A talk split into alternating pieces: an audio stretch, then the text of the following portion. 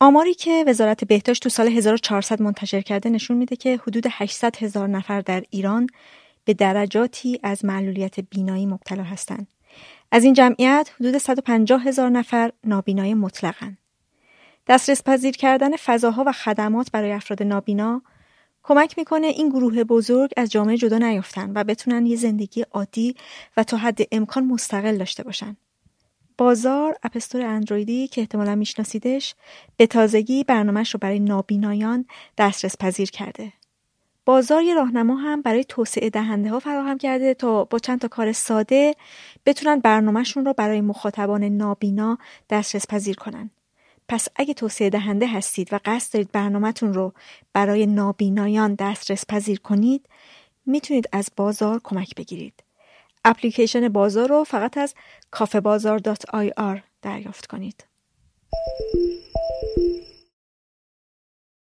خیلی لحظه بدی بود. شوک خیلی خیلی بدی بود چون من باردارم بودم. یادمه که توی آشپزخونه داشتم آشپزی می‌کردم و این لپتاپ روی اوپن بود.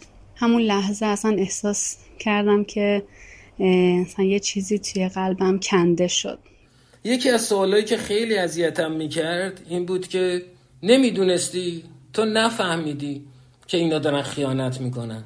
حالا فرض کنید که یکی که سالها عاشقانه زندگی کرده خیلی سختشه که حتی شک کنه. یعنی وظیفه من نیست که شک کنم. وظیفه من اینه که اون زندگی رو ادامه بدم. از طرفی پیش اون آقا که بودم احساس می‌کنم به همسرم دارم خیانت می‌کنم.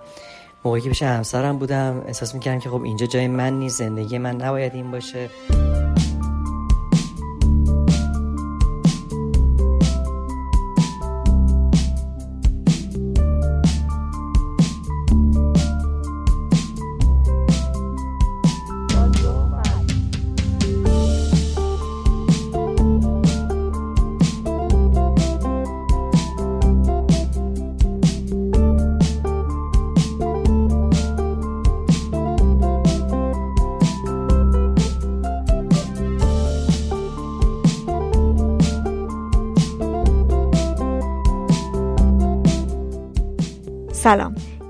پنجاه و هفتمین قسمت رادیو مرزه.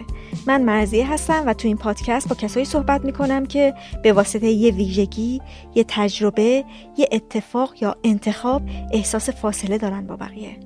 تو این قسمت با کسایی صحبت کردم که یک رابطه پنهانی زندگی خانوادگیشون رو متحول کرده.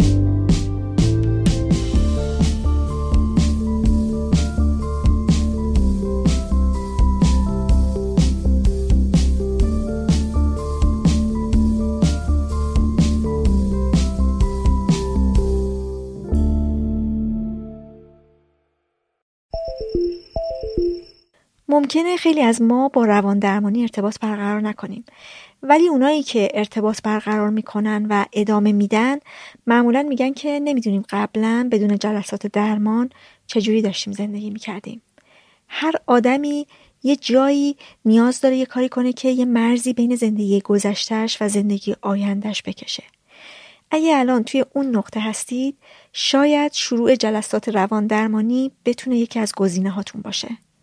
اگه دوست دارید شروع کنید بنیاد راه رشد یکی از مجموعه های معتبریه که می‌تونه بهتون کمک کنه این مؤسسه در زمینه های مختلف روان درمانی بزرگسالان، کودکان و نوجوانان، زوج درمانی، گروه درمانی، دارو درمانی و درمان مبتنی بر فناوری های نوین فعالیت می‌کنه. هر جای دنیا که هستید چه ایران و چه کشورهای دیگه هر زبان گویش سلیقه و بودجه که دارید راه رشد سعی می‌کنه کمکتون کنه اون مرز رو برای خودتون ترسیم کنید اگه علاقه مند به آشنایی بیشتر هستید با شماره 021 910 ده 131 تماس بگیرید و صفحه اینستاگرامشون رو هم ببینید که آدرسش در توضیحات این قسمت هست. تو این قسمت با چند دسته تجربه طرفیم. اولش بگم که اصرار دارم به جای خیانت از رابطه پنهانی استفاده کنم. چون به نظرم میاد که وقتی قصه آدم رو نشنیدیم خیلی شدیده که بگیم خیانت کردن یا خیانت دیدن. و فکر می‌کنم برای بیان یه وضعیت نباید از یه کلمه ای که بار اخلاقی شدید داره استفاده کنیم. حداقل خودم.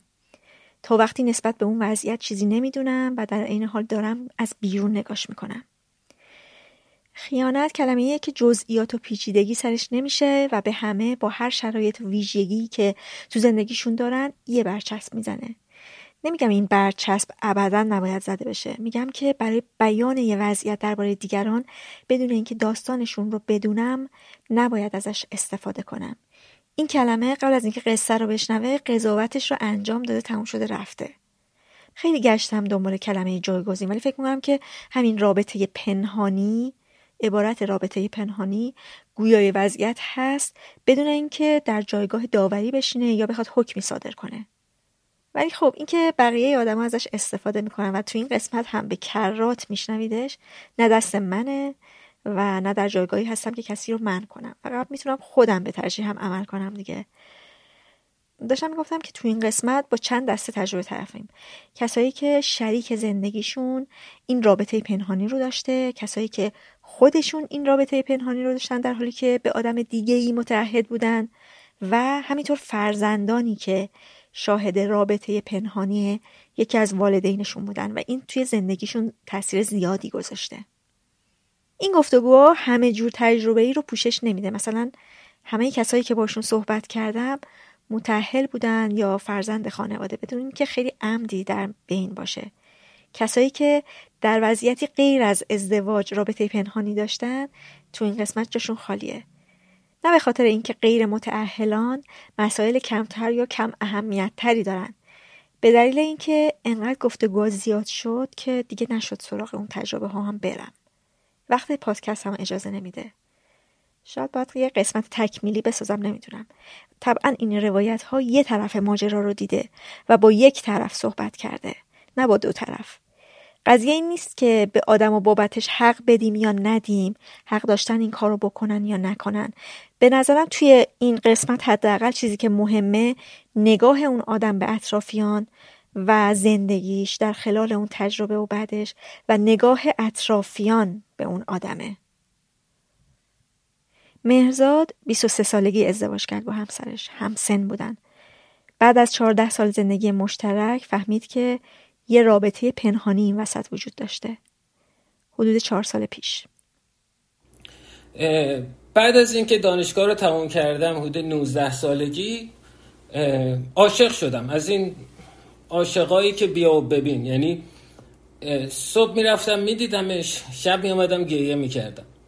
23 سالگی ازدواج کردیم. کار من مهندسی بود و کار همسرم همسر سابقم هنر بود. دیگه شروع کردیم شروع کردیم تو همون بیپولی و جوانی زندگیمون رو شروع کردیم و داشتیم پیش می‌رفتیم. به خاطر تحصیلات من تصمیم گرفتیم مهاجرت کنیم. مهاجرت کردیم آمریکا.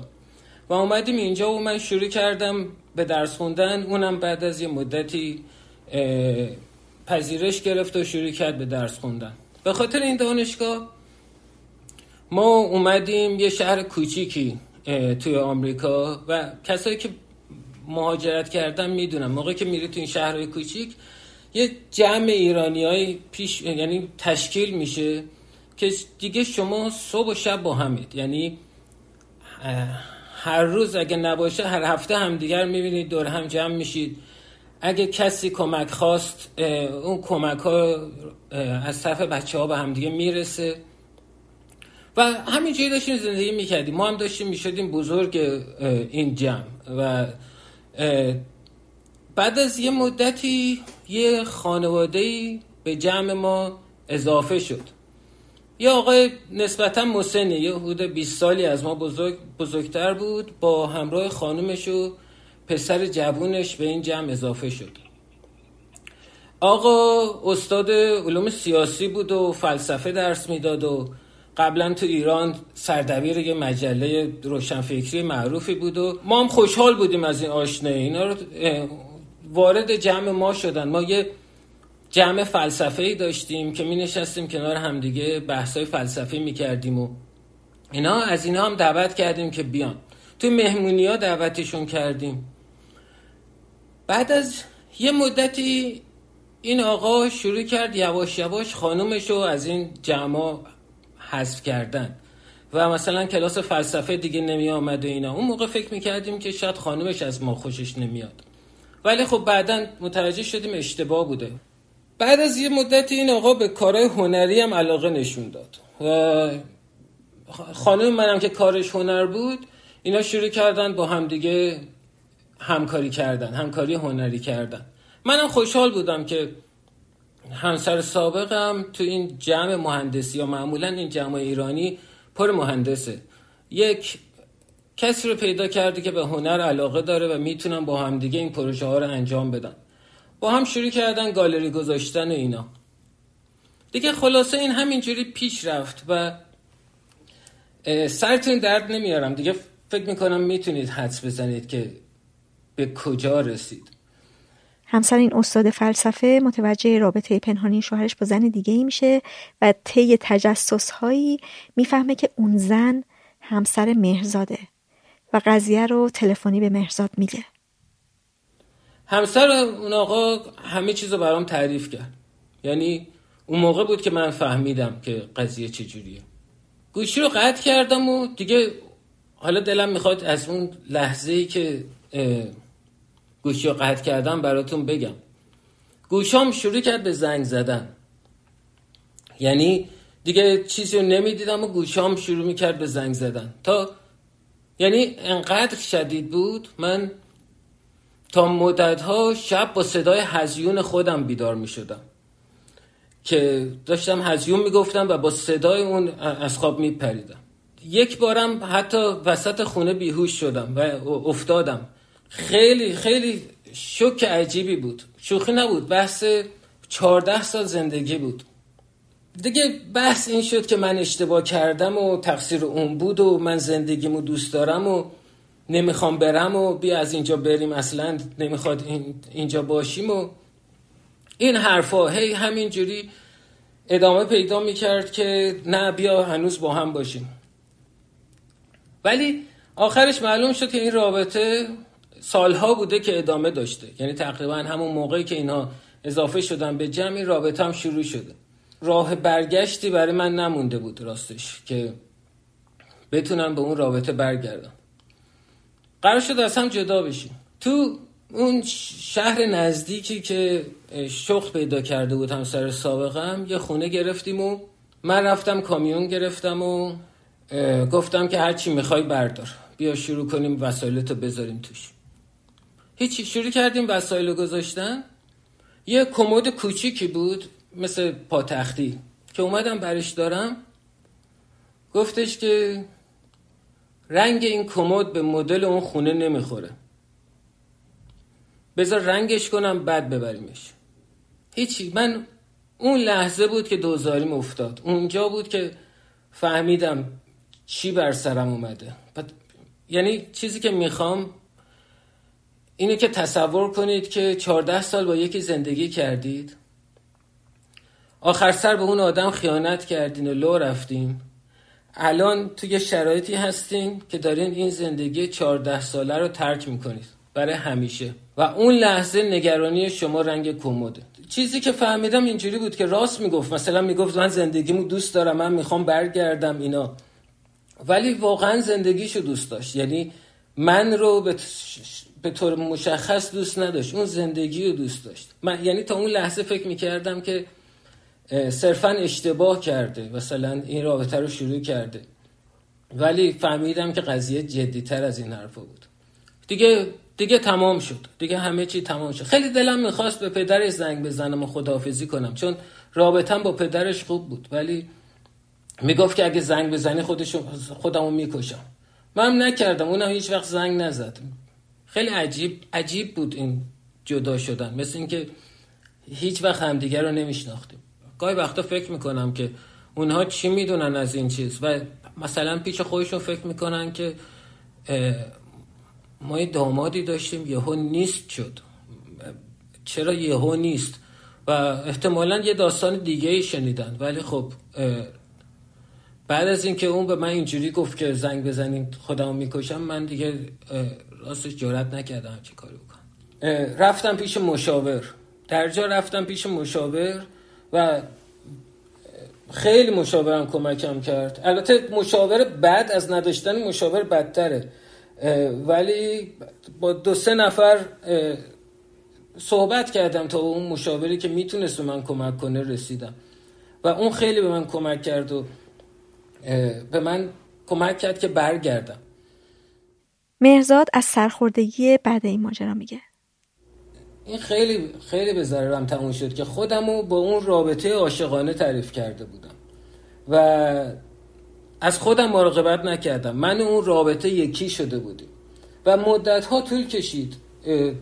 با کمک مشاورم فهمیدم که من اون رابطه نبودم.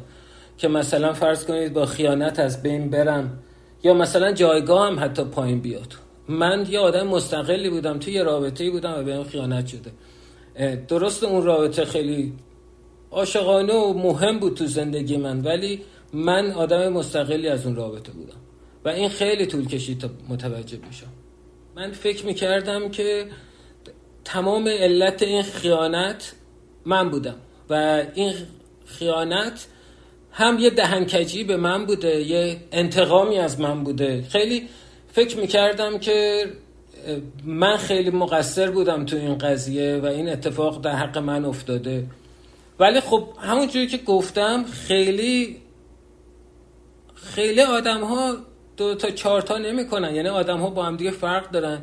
و یه سری اون قدری که مثلا تو می‌خوای تو داری در حقشون محبت می‌کنی و اونها هم نشون میدن که دارن محبت می‌کنن. ولی خیلی راحت براشون که مثلا روی تمام این چیزا یه خطی بکشن. ولی خب برای من این مفهوم نبود. این اینو باز به خودم ربط می‌دادم.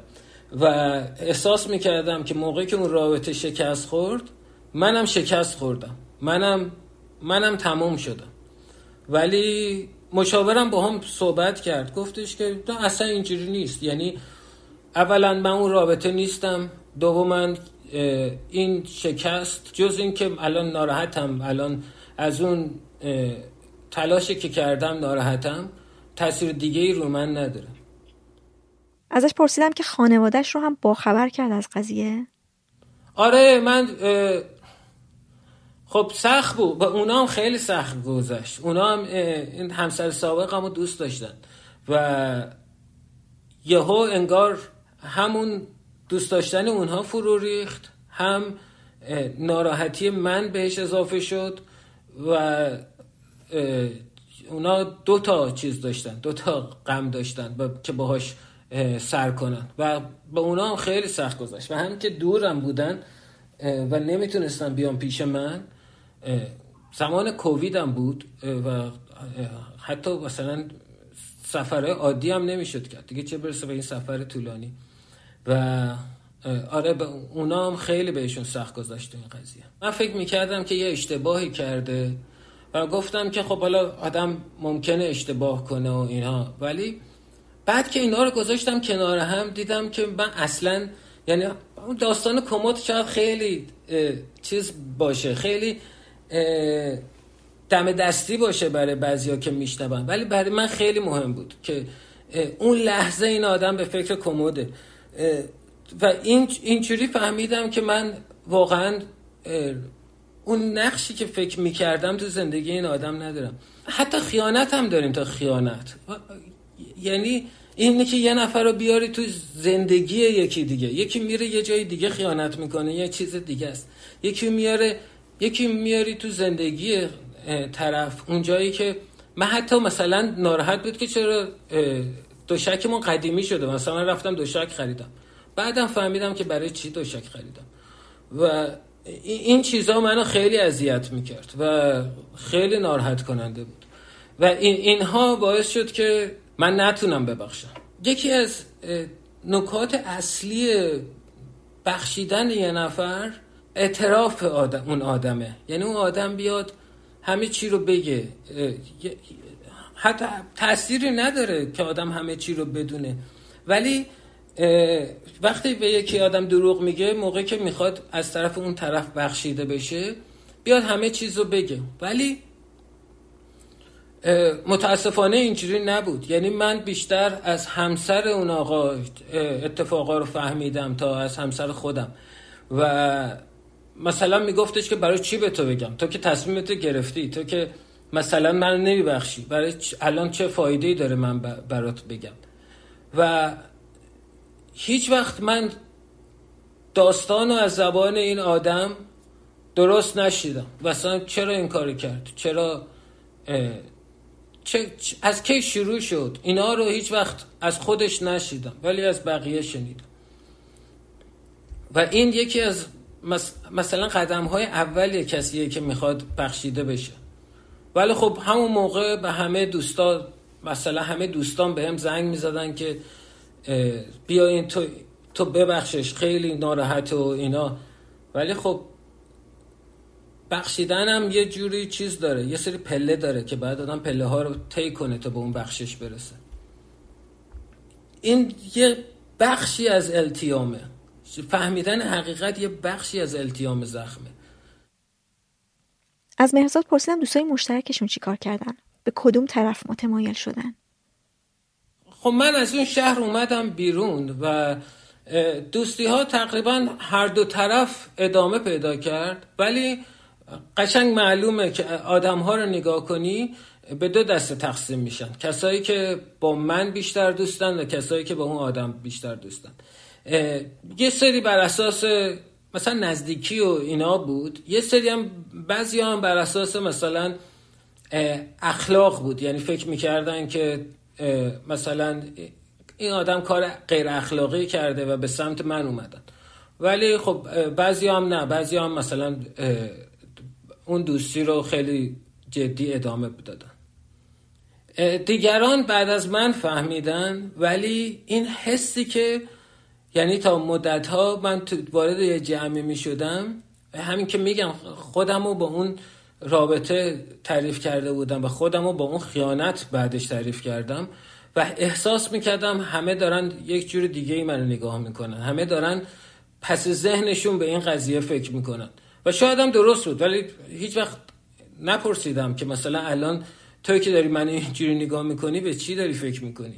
ولی این حس تا مدت ها با من بود که آره آدما منو با اون خیانت یادشونه. منو با اون خیانت می‌شناسن. مرزاد میگه آدما از سر توجه و محبت حرفایی می‌زدن که ناراحتش می‌کرده. همه آدما محبت داشتن بعد از اینکه فهمیدن و اینا ولی یک سری حرفا میگن جاش میمونه. یه سری سوالا سوالای ناراحت کننده ایه. یکی از سوالایی که خیلی اذیتم می‌کرد این بود که نمی‌دونستی تو نفهمیدی که اینا دارن خیانت می‌کنن. این سوال خیلی تو وچه اول خیلی معصومانه به نظر میاد و احتمالا تو ذهن خیلی از کسایی که الان میشنونم باشه. ولی خب خیلی چیزها رو آدما نمی‌دونن درباره رابطه و این سوال خیلی اثر بدی داره. حالا میگم چرا اثر بدی داره. اول درباره اینکه نمی‌دونستی حرف بزنم. یکی اینکه من چند بار شک کردم ولی انقدر این به این رابطه و این علاقه دو, نف دو, دو طرفه من مطمئن بودم که از این شک کردنم شرم می‌کردم که حتی شکم رو ادامه بدم. بعد همین دنبال شکم نبودم. حالا فرض کنید که یکی که سالها عاشقانه زندگی کرده خیلی سختشه که حتی شک کنه. بخواد شک کنه. یعنی وظیفه من نیست که شک کنم. وظیفه من اینه که اون زندگی رو ادامه بدم. بعدا یه نکته دیگه هم بود که بعدا که با مشاور صحبت کردم فهمیدم که خیلی خوب منیپولیت می‌کرد. منیپولیت رو نمی‌دونم فکر ترجمهش میشه مثلا یه جور با احساسات بازی کردن. یعنی همون موقع که داشت خیانت می‌کرد به من سخت می‌گرفت که چرا با فلان همکارت صحبت کردی؟ یا مثلا من می‌خواستم یه کنفرانسی برم. یکی از دوستان جمعمون که دختر بود منو دعوت کرد که اون روزی که کنفرانسم برم خونه اون. خیلی کار رایجی بود تو جمع ما. میگم همه, همه با هم زندگی می‌کرد ولی همون موقع مثلا همسر من با یه لحن بدی باش برخورد کرد که همه خجالت کشیدن. یعنی حتی توی همچین شرایطی که داشت خودش خیانت می‌کرد اینجوری برخورد می‌کرد. این این این برخوردا باعث میشه که تو همیشه فکر کنی که منم که دارم کار اشتباهی می‌کنم. هیچ فکر نک به طرف شک نکنی. همیشه تو موزه دفاعی باشی که فکر کنی که من کارم درسته. کاری که دارم می‌کنم کاری درستی. به خودم شک می‌کردم تا اینکه به بقیه شک کنم. یه مشکل اصلی که این سوال داره که نمی‌دونستی نفهمیدی اینی که قربانی رو شماتت می‌کنه. یعنی انگار که وظیفه آدما مچگیریه تو زندگیشون. خب اون زندگی ایدئال نبوده. حتما منم خیلی تقصیر رو داشتم. ولی خب تو این قضیه خیانت من دیگه مقصر نبودم. چون خیلی راحت می‌تونست از من جدا باشه و وضعیت مالی یا وضعیت اجتماعی یا وجهش توی مردم باعث شده بود تو این قضیه بمونه و خیانت کنه. و من دیگه تو این تصمیم تقصیر ندارم که به عنوان که از من بپرسن که تو چطور نمی‌دونستی یا تو چطور نفهمیدی. یک نکته دیگه هم که بود که اذیت می‌کرد کسایی که می‌خواستن دلداری بدن. و دلداریشون اینجوری بود که با کوچک شمردن خیانت می‌خواستن دلداری بدن. که حالا چیزی نشده فلانی چیکار کرده هنوز دارن زندگی می‌کنن. فلانی همچین جوری شده اونا هنوز دارن زندگی می‌کنن. این زندگی رو به هم نزن و اینا. این کوچک کردن فشاری که رو طرف اومده هیچ راهی نمی‌بره. یعنی باز آدما از تاثیر اون خیانت چیزی نمی‌دونن که چه تأثیری رو روحیه اون آدم کرده با آدما چی کار کرده با اون آدم چی کار کرده. بهترین کاری که دوستام در حق من کردن می آمدن پیشم می آمدن میشنیدن. من حرف می زدم اینا فقط میشنیدن. با هم غذا میخوردن با هم میدویدن. یعنی یعنی یه چیزی که هست قدر دوستی که ساعتها کنارت میشینه و سیگار می‌کشه و صداش در نمیاد آدم باید بدونه واقعا. اونا اونا بهترین دوستای من بودن تو این مدتی که با این قضیه کلنجار می‌رفتم. و جالبش اینه که من همیشه مدیون خانم اون آقا هستم. اونم خیلی منو حمایت کرد. و همین که من گفت که همیشه مدیونم کرد که من اون زندگی رو با اون وضعیت ادامه ندم از مهرزاد پرسیدم آیا کل زندگی مشترکش رو دروغ و از دست رفته می‌دید یا همون سالهای آخرش رو؟ یه فرقی هست بین کسی که میاد به خیانت اعتراف می‌کنه و کسی که دستش رو میشه. کسی که میاد به خیانت اعتراف می‌کنه آدم فکر می‌کنه که خب این یه اشتباهی کرده اومده خودش گفته و خب دیگه حله. ولی کسی که دستش رو میشه یعنی این آدم می‌تونه خیلی دروغ بگه و حتی موقع که دستش هم رو میشه دروغ میگه. به خاطر همین یهو تمام اون چهارده سال رفت زیر سوال. و و همین نکته که من نفهمیدم که اینا دارن خیانت می‌کنن باعث میشه که من فکر کنم که خب شاید قبلا هم خیانت می‌کرده و من نمی‌دونم. و حتی مثلا گاهی وقتا فکر می‌کنم که دوستان می‌دونن و به من نمیگن. یعنی این این فکرها خیلی اذیت می‌کنه. و اینقدر اینقدر من کمرنگ بودم تو زندگیش و یعنی بعدش فهمیدم که من کمرنگم. همیشه آدم فکر می‌کنه که طرف یه یه چیزی داره یه تعهدی به طرف مقابلش حس می‌کنه و اون تعهد باعث میشه که مثلا خیانت نکنه. ولی موقعی که من فهمیدم انقدر کم رنگم گفتم پس هیچ چیزی نبوده که جلوی این آدما بگیره. خاطر همین الان کل اون 14 سال زیر سواله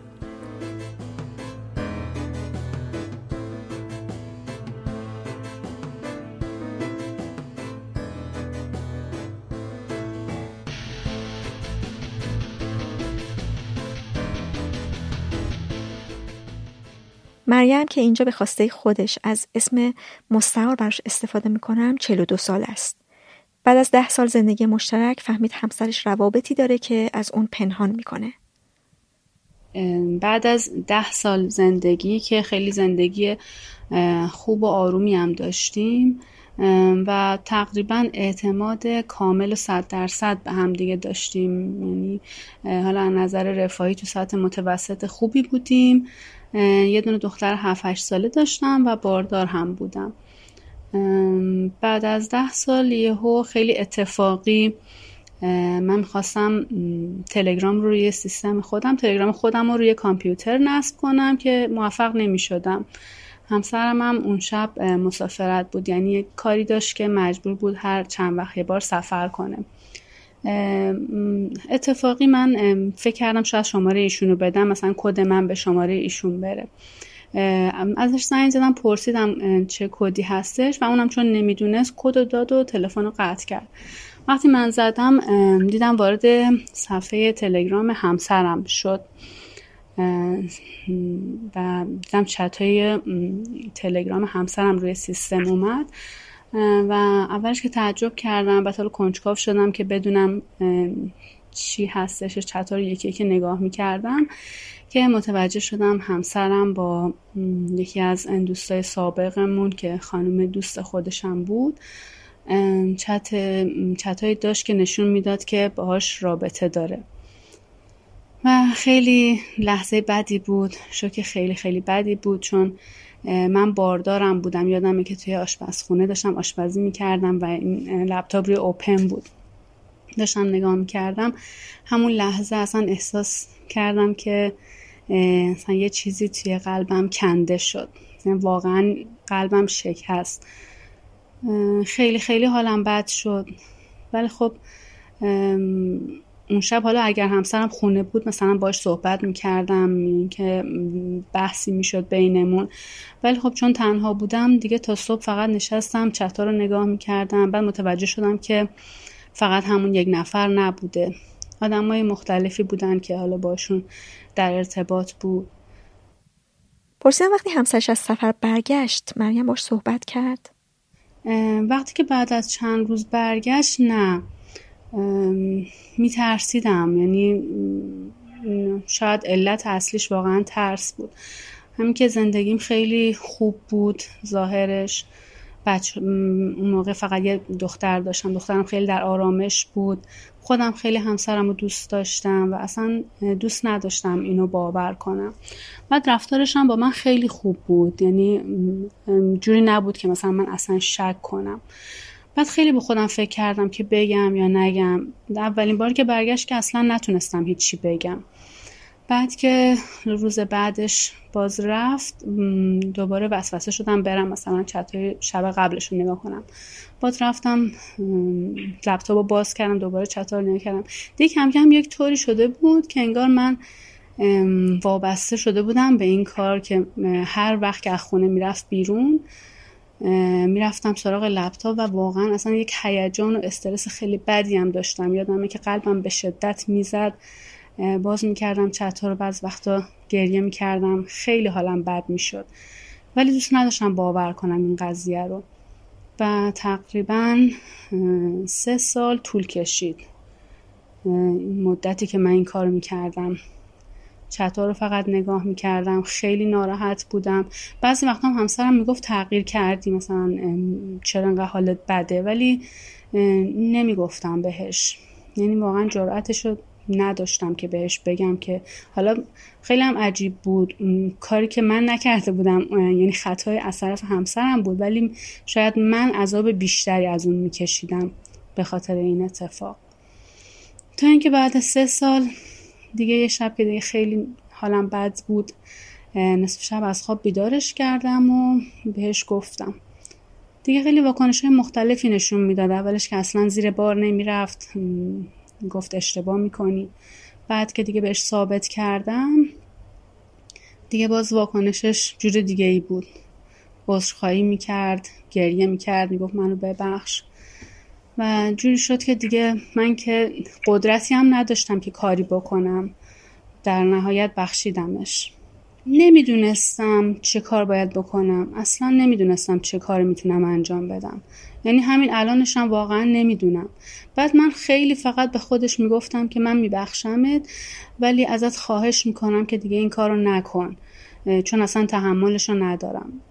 اونم همیشه میگفتش که نه مطمئن باش یک اشتباهی بوده که من مرتکب شدم. اصلا دیگه فکرشم به سرم نمی‌زنه. دیگه همه صفحاتش رو پاک کرد. اینستاگرام داشت اون موقع تلگرام واتساپ همه رو پاک کرد و گفت اصلا خیالت راحت من دیگه هیچ رابطه با کسی ندارم. یک اشتباه بوده. به خاطر بچه هامون به خاطر خودمون. دیگه من فکر می‌کردم که این اتفاق نمیافته. ولی خب باز متاسفانه تکرار شد. باز چند سال بعد از اون قضیه باز مجدد من دیدم که این کار دوباره داره انجام میده. و این بار دیگه خیلی هم از نظر جسمی یعنی وقتی متوجه شدم برای بار دوم اصلا مریض شده بودم. نمی‌تونستم کار روزمرم رو انجام بدم. فقط روی تخت افتاده بودم. فقط می‌تونستم خودم رو بکشونم محل کارم که همکارام هم خیلی تعجب می‌کنن مثلا چقدر حالت بده مشکلی مثلا اگه داری به ما بگو بتونیم شاید کمکت کنیم. ولی نمی‌تونستم مثلا با کسی صحبت کنم. حتی خواهر برادرم که خیلی بهم نزدیک بودنم از این ماجرا مطلع نشدن. انگار که یک مشکلی بود که فقط برای من بود. و بار دوم همین. دیگه من اونجا تصمیم گرفتم که جداشم ازش. رفتم دادگاه. ولی نمیذاشت. دوست نداشت مثلا اتفاق بیفته. فقط من تونستم اون موقع حق طلاق و حق هزانت بچه ها رو به صورت قانونی ازش بگیرم. یعنی گفتش که من بهت میدم حق طلاق و حق هزانت رو ولی تو بمون. اگر دوباره این اتفاق افتاد اون موقع می‌تونی مثلا بری جدا بشیم ولی خب دیگه باز اون سری هم مجبورم کرد که ببخشمش. یعنی باز مجدد همون روند دوباره تکرار شد.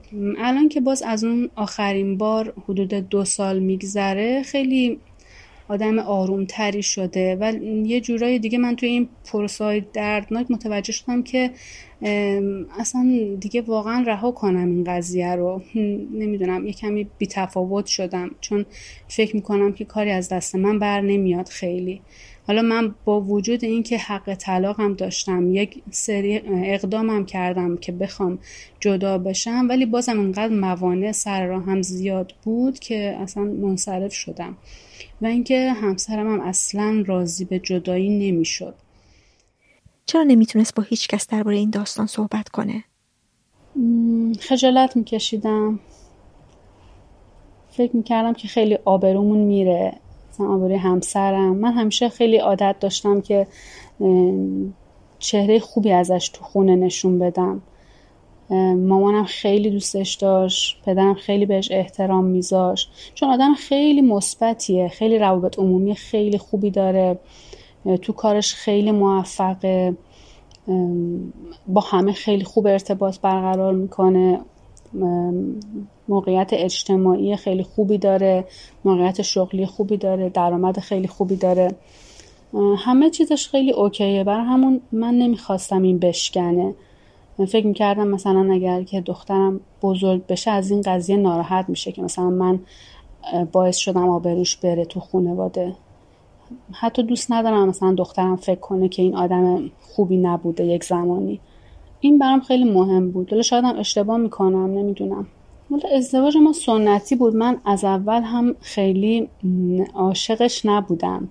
یعنی خیلی دوست داشتم که درس بخونم. یه جوری پدرم منو مجبور کرد گفتش که چون فامیل می‌شناسیم و اینها یه جواب بده. بعد که حالا ازدواج کردیم ولی خب من بهش علاقه من شدم. دوستش داشتم چون خیلی مهربون بود. خصوصیت اخلاقی خیلی خوبی داره. بهش علاقه من شدم. توی این ده سالم خیلی با هم خوب بودیم. و هم میگم همیشه خودش میگه میگه انقدر که من عاشق تو بودم تو نبودی. ولی در صورتی که اینطوری نیست من یک احساس خیلی نرمال و همیشگی و منطقی بهش داشتم. ولی اون خیلی احساساتی بود. خیلی زیاده از حد حد اقراق آمیز عشقش رو بروز می‌داد. مثلا برای من تولدهای خیلی سورپرایزی می‌گرفت هر سال. حتی اون موقعی که مثلا من متوجه شده بودم و می‌دونستم بازم سعی می‌کرد که با راه های مختلف منو سورپرایز کنه. که این برای من خیلی دردناک بود. اصلا دچار یک حس دوگانگی می شدم می‌رفتم مثلا توی چتا میخوندم چیز دیگه ای می‌دیدم. بعد مثلا می‌برد من رستوران همه فامیل رو دعوت می‌کرد و اینها منو سورپرایز می‌کرد. برام خیلی بیشتر از اینکه خوشحال کننده باشه خیلی آزار دهنده و ناراحت کننده بود این احساسات متضاد. از مریم پرسیدم آیا احساسش نسبت به همسرش عوض شد؟ کم و زیاد شده ولی تقریبا روی یک خطه. نه خیلی خیلی شیفتشم که بگم بدون اون نمی‌تونم زندگی کنم نه اینکه ازش بدم میاد. مثل برام یک دوست میمونه که حالا بعضی وقتا دچار یک لغزشایی شده و منم قبول کردم. ولی خب خیلی هم ازش رنجیدم. انگار که مثلا یه اتفاقی افتاده که دیگه نمی‌تونم خیلی باهاش گرم باشم. ولی سعیم رو می‌کنم. مریم میگه که اگه این ارتباط ها عمیق و مدت دار بود احتمالا نمی‌تونست تحمل کنه. ارتباطایی که سطحی بودن خیلی عمیق نبودن. یعنی من تا اونجایی که اون مدت می‌دیدم چطور رو میخوندم هیچ رابطه نبود که عمیق باشه و مدت دار باشه. و مخصوصا اینکه با دوستاش مثلا توی چتا در مورد این رابطه ها صحبت می‌کرد متوجه می‌شدم که فقط هدفش فقط سرگرمی و فان و مثلا یک شب خوش بودن و اینا بود. نه اینکه مثلا درگیر یک رابطه عاطفی عمیق بشه هیچ وقت اینو من ندیدم. ما بین چتایی که میخوندم. چون در مورد این مسائل اصلا دیگه صحبت نکردیم با هم. فکر می‌کنم اگه یک نفر بود و یک رابطه عمیقی بود اصلا نمی‌تونستم بمونم به هیچ وجه. الانش هم خیلی سخته. الان هم هر وقت می‌بینم مثلا گوشی دستشه با خودم فکر می‌کنم که شاید الان مثلا باز داره با کسی دیگه چت می‌کنه. همین خیلی عذاب آوره برام. بعض وقتا فکر می‌کنم کاشکی جدا می‌شدم همون اولین بار که دیگه مثلا این چیزها رو تجربه نمی‌کردم. مثلا اینقدر فکرم درگیر این نبود که الان این داره چی کار می‌کنه کجاست با کی چت می‌کنه. کاش مثلا از این بند من رها بشم واقعا. خیلی دوست دارم که تموم بشه. ولی باز از اون بر خیلی میترسم. ترس از تنهایی دارم خیلی. شاید هم این خودش اینقدر منو میترسونه شاید باعث شده که اینقدر من وحشت داشته باشم. چون هر سری که مثلا یک کمی جدی شد این که مثلا جدا بشیم همیشه منو میترسونه که تو نمی‌تونی به تنهایی از پس زندگی بر بیای نمی‌تونی بچه ها رو ساپورت کنی. شاید همین باعث شده که من خیلی احساس ناتوانی بکنم. ازش پرسیدم چقدر ترس از تنهایی براش مهمه چقدر بچه ها خیلی خیلی برای من بچه ها خیلی اهمیت دارن. و آخرین باری که من رفتم دادگاه اینقدر اذیت شدم اینقدر توهین شنیدم. حتی مثلا به خاطر اینکه من می‌خواستم حق طلاق رو بگیرم خود اون آقایی که مثلا می‌خواست این کار انجام بده خیلی تحقیرآمیز می‌گفت. حتما تو وکیلی داری که این کارا رو یادت داده. و پیش نمی‌رفت کار. با اینکه من حق داشتم ولی باز خیلی سنگ اندازی می‌کردن که نتونم به هدفم برسم. اینقدر اذیت شدم توی دادگاه که دیگه اصلا بعد از اون منصرف شدم. گفتم هر چی می‌خواد بشه بشه دیگه. واقعا اصلا انرژی اینو ندارم که بخوام برم دادگاه و برگردم و مکاتبه و نامه نگاری و اونجور چیزا که بچه ها بخوان از این جریان مطلع بشن. چون خیلی برام آرامش بچه ها اهمیت داره. تا الانم تونستم حفظشون کنم از این تنشایی که بین خودمون بوده. و الانم که مخصوصا دخترم 17 سالشه تو سن حساسیه فقط دوست دارم از تجربه های من استفاده کنم همیشه بهش میگم؟ اگه وقتی وارد رابطه شدی هیچ چیزی رو پنهان نکن از اطرافیانت. بهش میگم مثلا با من صحبت کن با پدرت صحبت کن. چون فکر کنم خودم از این ناحیه ضربه خوردم. اینکه نه نمی‌تونستم حرفمو بزنم نمی‌تونستم با کسی مشورت کنم درد دل کنم و همین باعث شد که من بیشتر مورد سوء استفاده قرار بگیرم. همیشه به دانش آموزان وقتی که مثلا سال تموم میشه به دختری دانش آموزان میگم که از موفقیتتون برای من بگین پیام بدین ازدواج کردین و من هیچ خبری ندین من اصلا دوست ندارم خبر ازدواج کسی رو بشنوم. فکر می‌کنم که یک گرفتاری برای آدم ایجاد می‌کنه. اصلا دوست ندارم اصلا خوشحال نمیشم از شنیدن ازدواج کسی. فکر می‌کنم که عشق خیلی با ارزشه ولی ازدواج اونو خراب می‌کنه. نگاهش نسبت به زندگی اطرافیان هم عوض شده؟ خیلی زیاد. همین مدتی که چطور رو چک می‌کردم متوجه می‌شدم که چقدر آدما ظاهرشون رو حفظ می‌کنن و در باطن چیز دیگه ای اطرافیان هم همه تقریبا به خصوص آقایون و حتی خانمایی که اطرافم هستن خیلی زیاد می‌بینم که روابط پنهانی دارن. و من تو همین صفحه چت همسرم این چیزا رو فهمیدم. واقعا اصلا همیشه با آدم خیلی اعتماد داشتم. خیلی با احترام با همه برخورد می‌کردم. ولی بعد فهمیدم که همه زیر اون ظاهر خوبشون خیلی ممکنه که لایه های پنهان بدی داشته باشن. و خیلی فکر می‌کنم آدم ها خیلی دوروان خیلی ظاهر فریبن و نمی‌تونم اصلا به هیچ کسی اعتماد کنم. نمی‌تونم به راحتی با آدم ارتباط برقرار کنم الان. من اینکه همیشه سعی می‌کنم بدون قضاوت مثلا صحبتم رو شروع کنم چون مثلا این شغلی دارم که خیلی با آدم مختلفی در ارتباطم. سعی می‌کنم قضاوت نکنم ولی ته تهش همیشه ذهنیت بدی نسبت به این قضیه دارم. از مریم پرسیدم این قضیه بهش حس جدا افتادگی هم داده؟ مسئله ای که دیگران ازش خبر ندارن و سالها ذهنش رو درگیر کرده. آره این خیلی برام اذیت کننده است. اون شما شاید اولین نفری باشین که من دارم انقدر بیپروا باهاش صحبت می‌کنم. نتونستم از پس زندگی خودم بر بیام. برای همین خیلی احساس جدا افتادگی می‌کنم. فکر می‌کنم نتونستم مدیریت کنم.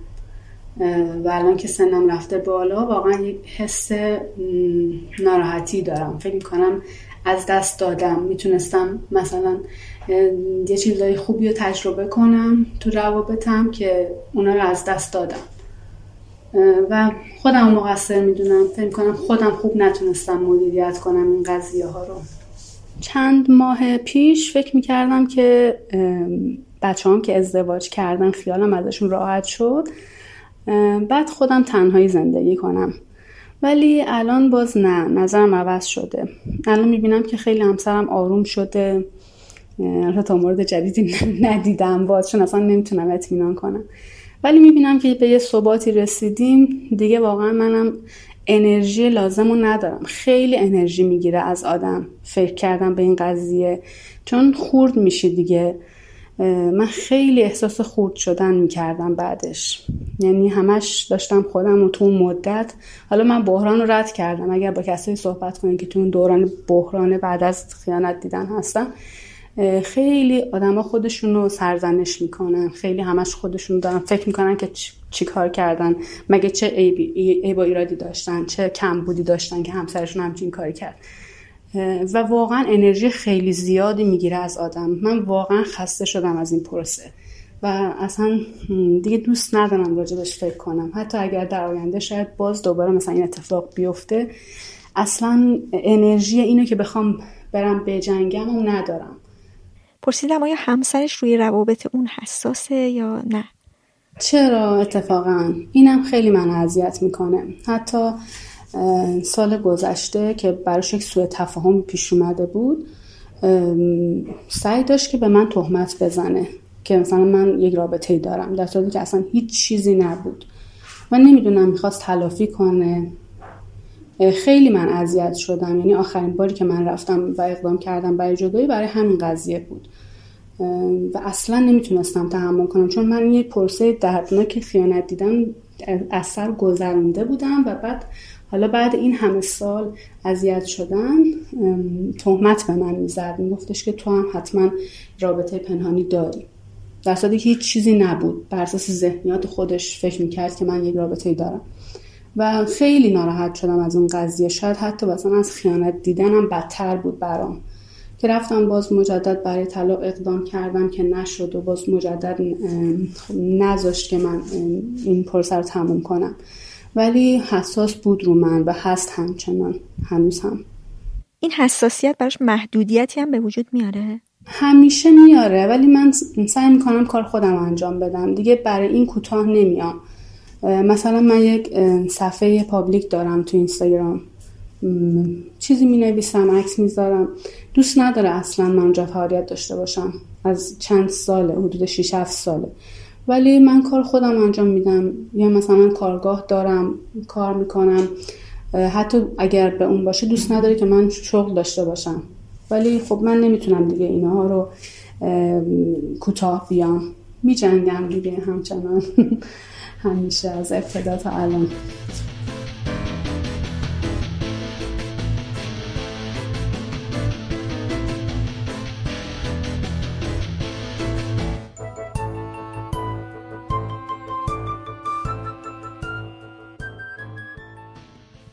ارشیا هم به خواسته خودش اسم مستعار داره.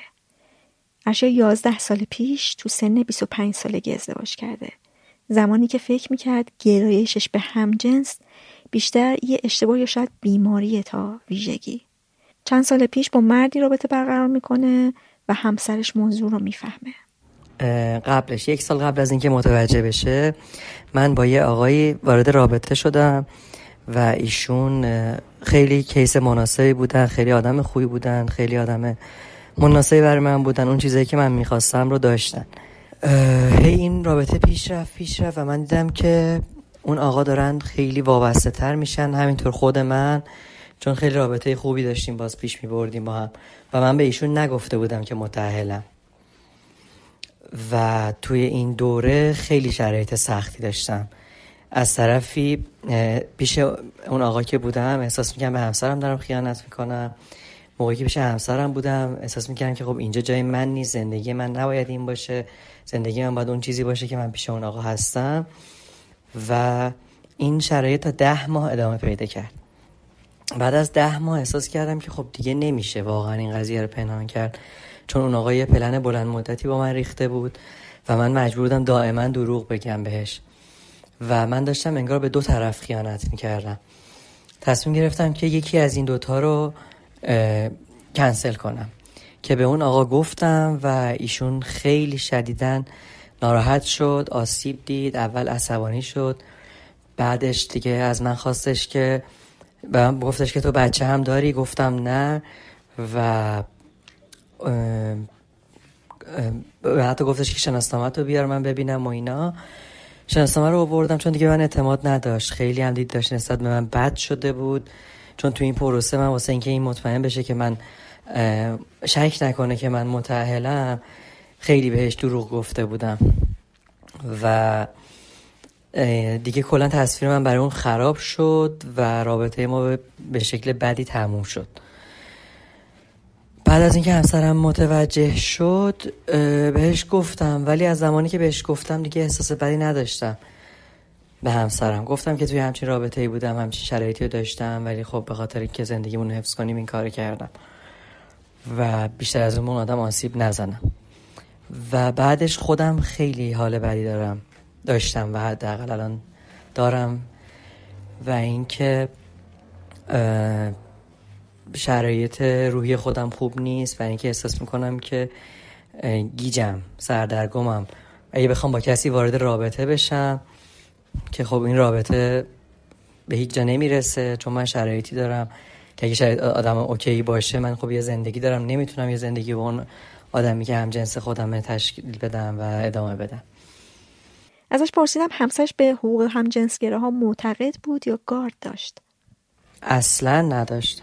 اصلا نداشتن. خیلی خوب برخورد کردن با این قضیه. و تنها که ناراحتشون می‌کرد این بود که می‌گفت تو چرا من انقدر دوست ندونستی که اینو به من بگی؟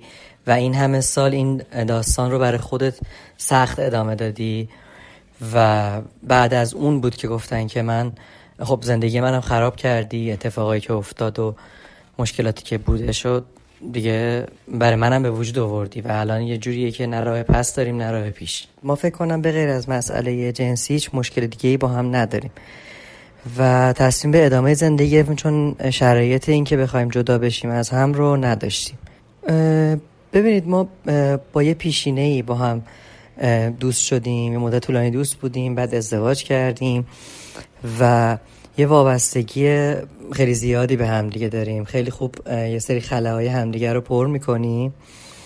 برای همین جدا شدن برامون خیلی ممکن نیست. یعنی خودمون نمی‌خوایم که این کار رو بکنیم. ارشه میگه در بین کسایی که میشناسنش فقط همسرش از گرایشش خبر داره. ارشیا با یه مرد متحل دیگه هم ارتباط برقرار می‌کنه و با هم پیش میرن و اینجاست که همسرش موضوع رو می‌فهمه. یه آقایی بودن که ایشون متحل بودن تو سن تقریبا نزدیک سی سالگی متوجه شدن که بایسکشوال هستن و به هر دو جنس گرایش دارن. و ما توی این اپهای دوستیابی برای بچه هایی که هم جنسگرا هستن و اینا با هم آشنا شدیم قرار گذاشتیم همدیگر دیدیم و خیلی خوب بود. خیلی همه چی خوب پیش رفت و خیلی خوب بود و اینا. بعد اون آقا به من گفتش که من یه دوست دختری دارم که برام خیلی جدیه رابطه جدی دارم و نمی‌خوام وارد رابطه بشم. با اینکه من خب خیلی خوشم میومد ازش اینه ولی خیلی تلاش کردم که با دوست دخترش ازدواج نکنه و خیلی خیلی زیاد سعی کردم آگاهش کنم بهش بگم و اینا ولی بهش نگفتم که من متأهلم بعد یه کار به جای رسیدم نه خیلی مصره گفتم تو با این حس جدیدن آشنا شدی نمی‌تونی بگی من بای سکشوالم نمی‌تونی مثلا قطعی راجع به این قضیه صحبت کنی. صبر کن آگاه تر بشی و بعد ازدواج کنی. تا اینکه دیگه هی من این صحبت ها رو کردم و هی بهش گفتم و قراری هم که میذاشیم می‌برم میگفتش که اینجا خونه برادرمه و من دانشجو میام اینجا درس می‌خونم و این تایما که تنها میگم تو بیای. تا اینکه یه جا من نشستم که خب خیلی دلم می‌خواد که این آدم این اتفاقی که برای من افتاده و اینکه زندگی یه نفر دیگر رو خراب کردم برای اون نیفته و بهش گفتم. گفتم که من متحلم و این چیزی که دارم بهت میگم به خاطر اینه. به خاطر اینکه من تجربه کردم دردشو. می‌دونم که چه شکلیه. می‌دونم چه حس بدی می‌تونی نسبت به خودت داشته باشی. و اون اومد و گفتش که یه چند روز بعدش گفتش که منم متأهلم. متوجه که همزمان اینکه تایمی که من ازدواج کردم اونم ازدواج کرده و با همسرش زندگی می‌کنه و اولش برام خوشایند بود. گفتم خب آشه یه نفر هستش که مثل همین موینا ولی بعد که پیش رفت این قضیه احساس می‌کردم که خب اون براش خانوادهش اولویت بودن. منم برام خانواده اولویت بودن. و این قضیه پیش رفت پیش رفت اون به شدت درگیر رابطه احساسی با من شد. یه حس عجیب و غریبی داشت و با خودش درگیر بود. از طرفی نمی‌تونست از زندگیش دست بکشه.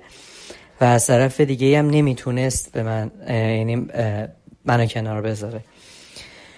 و بعد از اون دیگه ما یه دو سه سالی با هم در ارتباط بودیم و دیگه جفتمون پذیرفته بودیم که این رابطه هست و ما داریم این کارو می‌کنیم و هر دو داریم یه احساس خیانتی رو می‌کنیم. هم اون هم من جفتمون احساس می‌کنیم داریم خیانت می‌کنیم و به اینجا رسید که اون از ایران رفت و و بچه دار شد تو این پروسه بعد از ایران رفت و رابطه ما دیگه تموم شد. حتی همسر اون یه جایی شک کرده بود به این قضیه. بهش می‌گفته که تو چرا با این آقای اینقدر صمیمی؟ پیامامون رو دیده بود و بهش گفته که من فکر کردم این نوردی که تو باش صحبت می‌کنی من فکر کردم اول اینکه یه خانومیه تو باش در ارتباطی. بعد فهمیدم که مثلا یه آقای و تو چرا با این آقای اینقدر صمیمی؟ حتی بعد از مهاجرتش هم که ما با هم صحبت می‌کردیم خیلی رابطه هم محدود بود. و گفتش که خب همسرم خیلی رو این قضیه حساس شده و دیگه بعضی جایی به بعدم دیگه رابطه تموم شد. گفت من احساس بدی دارم نسبت به اینکه این کار دارم می‌کنم. احساس می‌کنم که دارم به بچم خیانت می‌کنم. احساس می‌کنم دارم به همسرم خیانت می‌کنم. اشیا میگه که اگه به وقتش نسبت به گرایش جنسیش آگاه بود زندگیش طور دیگه ای پیش می‌رفت و ازدواج نمی‌کرد. قطعا نمی‌کردم قطعا نمی‌کردم چون زندگی یه آدم دیگرم تحت شما قرار دادم. و من همیشه این بار این عذاب وجدان این چیزی که زندگی یکی دیگر رو خراب کردم و واقعا خراب کردم و اون که اون آدم حقش بوده ازش گرفتم و الان بهش حق میدم میگم خب اون آدم چیکار کنه الان؟ توی دهه چهارم زندگی. حالا اونم بیاد یه چیزی رو خراب کنه بیاد یه چیزی رو از دست بده بره سراغ یه چیز مجهولی که حالا نمی‌دونه الان چی کار کنه. شاید اگه مثلا من موقع توی سی سالگی 25 سالگی اون موقع ها این تصمیم رو گرفتم اون آگاهی داشتم این کار رو می‌کردم خب برای اون شانس بهتری وجود داشت.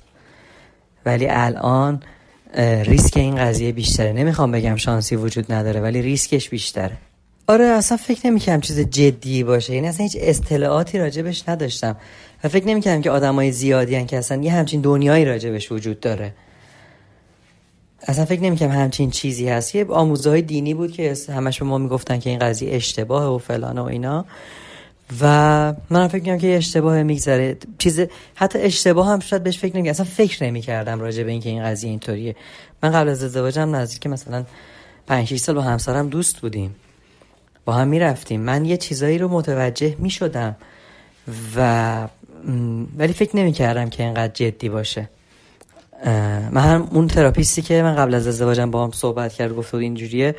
منو معرفی کرد به یه متخصص قدرت گفت رو ببین که تو مطمئن بشی یه آزمایش بده مطمئن بشی که این قضیه اصلا جسمی نیست و این عادت روحیه و نمی‌دونم یه عادته که تو کردی و اینا. من رفتم پیش متخصص حتی متخصص من گفتش که به خدا اعتقاد داری؟ گفتم که آره. گفت اگه به خدا اعتقاد دادی خدا مرکز لذت تو رو اینجا قرار داده. مشکل تو اینه که توی ایران زندگی می‌کنی. تو اگه جای دیگه ای بودی خیلی راحت هم می‌تونی زندگی تو پیش ببری.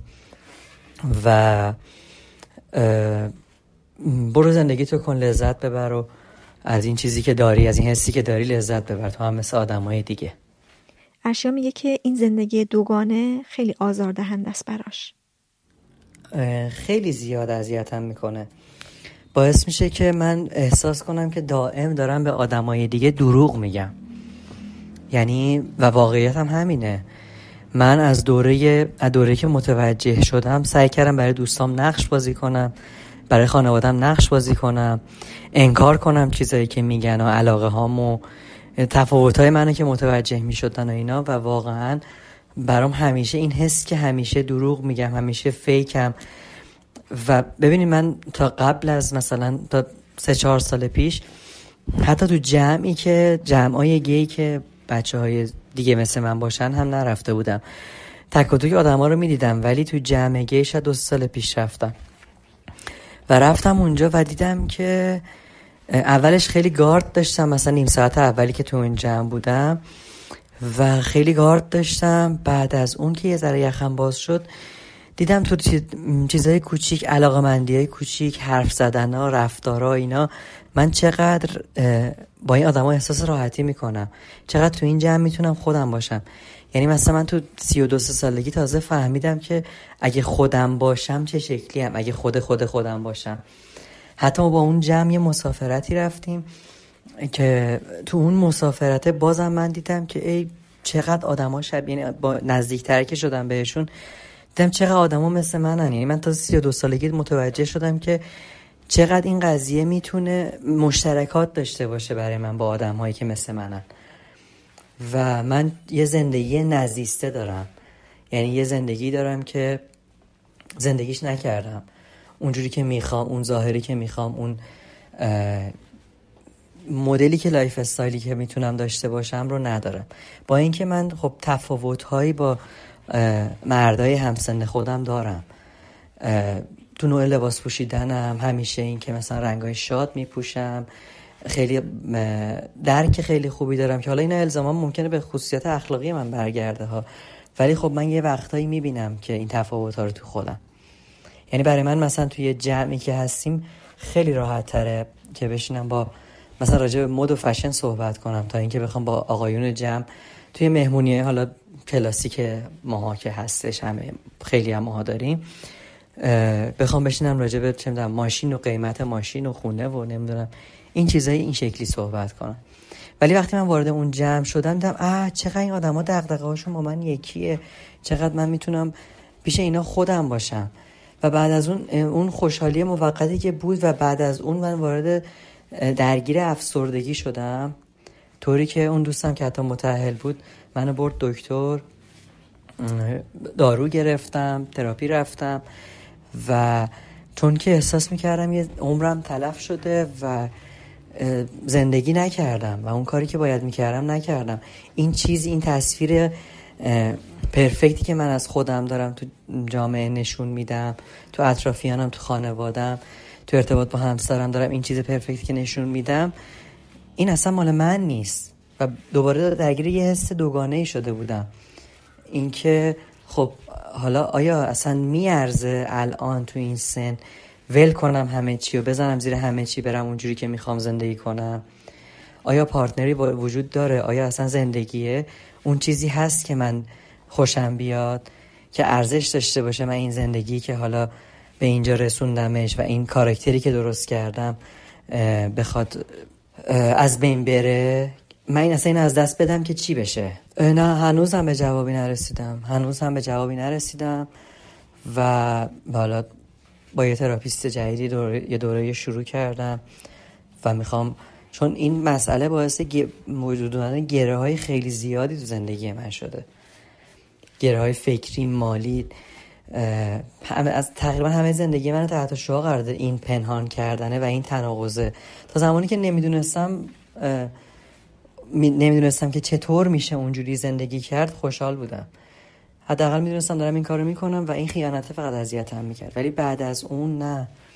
دیگه برام انگار یه دری باز شد که من ازش محرومم. و نمی‌دونم که آیا اون پشت اون در چیزی هست و اون چیزی که پشت در هست چیه؟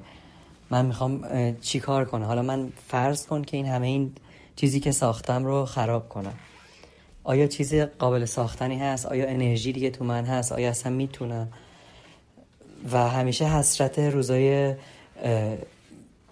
دوره 20 سالگی ما می‌کشم که واقعا رفته. دیگه من نمی‌تونم یه مرد همجنسگرای 20 ساله باشم که خیلی چیزا رو راحت تر تجربه کنم بدون ترس بدون اشتباه به دور از کلیشه ها مسئله که هست اینه که من هیچ جا خودم نیستم.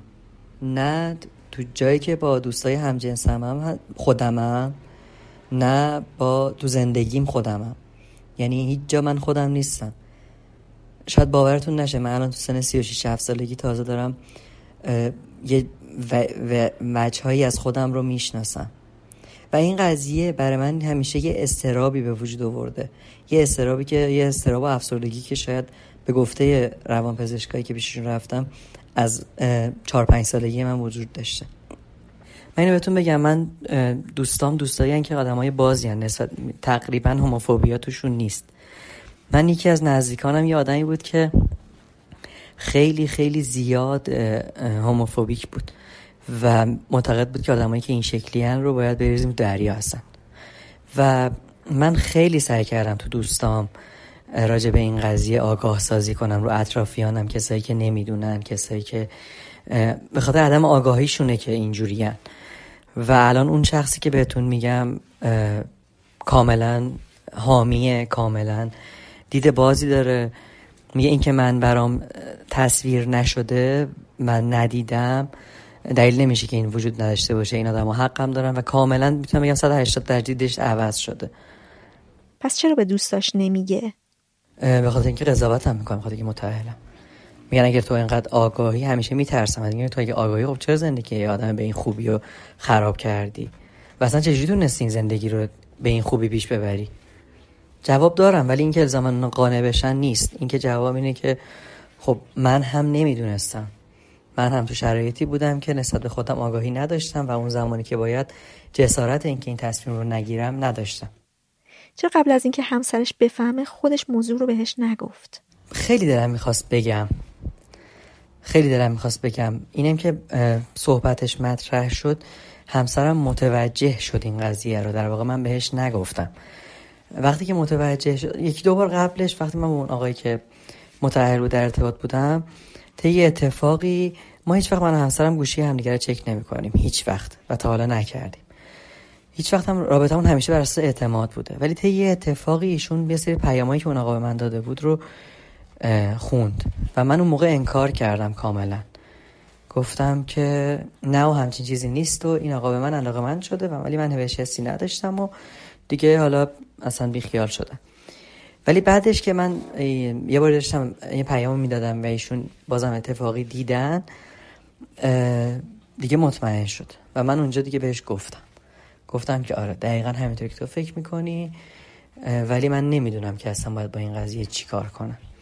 همسرم هم این که میگم خوب برخورد کرد خب در نهایت موقعی که تونست فکرش رو جمع کنه خوب برخورد کرد. ولی اولش براش خیلی سنگین بود. خیلی شوک سنگینی بود. خیلی ترس از دست دادن این زندگی رو داشت. و دائم فکر می‌کرد که خب من قراره که این قضیه رو تموم کنم.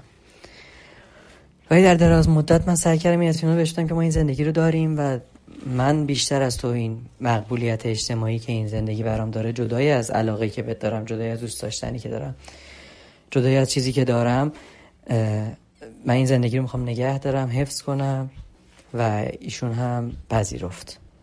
و طوریه که خب الان حتی من راجبه یه سری از دوستای همجنس هم که حالا رابطه دوستی با هم داریم با ایشون صحبت می‌کنم. خیلی راحت خیلی یا مثلا اگه می‌خوام برم سر قراری یا جایی می‌خوام برم با ایشون صحبت می‌کنم میگم که من دارم اینجا میرم.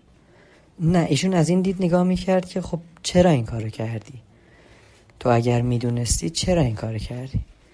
چرا این قضیه رو ادامه دادی؟ چرا زودتر نگفتی؟ چرا انقدر پیش بردی؟ ولی اینکه فکر می‌کرد که مثلا خیانت باشه نه. ولی وقتی که در جریان جزئیات من با اون آقایی که اول گفتم قرار گرفت که حالا ایشون با, با هم خیلی مچ بودیم گفتم که و دائم سوال می‌کرد. یه حسه حسادتی داشت که آره چطوری بوده؟ چیکار می‌کرده؟ اینجوری مثلا چه مسئله بوده؟ یه حساسیت هایی هم داره. منتها من دیگه راجب آدم خیلی کمتر صحبت می‌کنم.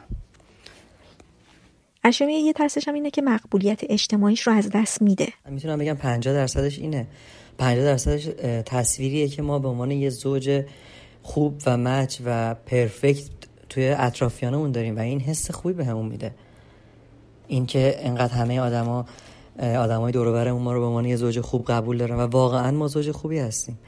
من ممکنه توی یه جاهایی برای ایشون کم بذارم که برمیگرده به گرایشم. و این نوع توجهی که بهش می‌کنم نوع ساپورتی که ازش می‌کنم اینا همه خب خیلی خاصه. ولی راجع به این موضوع هم صحبت کردیم که اگه تو ایران نباشیم چطور میشه چطور میشه و اینا. و ایشون موافق این نبودن که مهاجرت کنیم. و من بهش گفتم که بیا بریم از اینجا بریم و یه جایی زندگی کنیم که هم تو اونجوری که می‌خوای راحت تره برات به عنوان یه زن حق و حقوق بیشتری از اینجا داری و می‌تونی زندگی بهتری داشته باشی. و هم من ولی موافق نبودن ارشیا میگه که دیگه نمی‌خواد با کسی وارد رابطه بشه هرچند که همسرش مشکلی نداشته باشه. نه بعد از اون دیگه من وارد رابطه دیگه ای نشدم. حتی یک دوبار مثلا موقعیتشم بود ولی به این نتیجه رسیدم که حتی با یه نفری ترای کردیم که ایشون هم بایسکشوال بودن و من همون اول بهشون گفتم. گفتم که آره من متحلم و اونم خیلی کول برخورد کرد و پیش رفتیم اما خب به حال با هم دیگه به نتیجه نرسیدیم که بخوایم وارد رابطه بشیم. ولی بعد از اون من دیگه نه تصمیم نگرفتم و نمی‌خوام که وارد رابطه بشم. چون واقعا شرایطشو ندارم. با توجه به تصمیمی که الان من گرفتم که زندگی متحلی ما ادامه بدم شرایطشو ندارم. احساس می‌کنم خب این زندگی باید تموم بشه و من وارد اون رابطه بشم. یعنی دیگه دلم نمی‌خواد چیزی رو موازی پیش ببرم. با اینکه الان خب هم موقعیت بهتری دارم هم آزادی عمل بیشتری دارم هم اینکه ولی نمی‌خوام وارد یه چیز موازی بشم. می‌دونم که خیلی ها مثل من هستن. من این مدت خیلی مردای متحلی دیدم که هم جنسگرا هستن.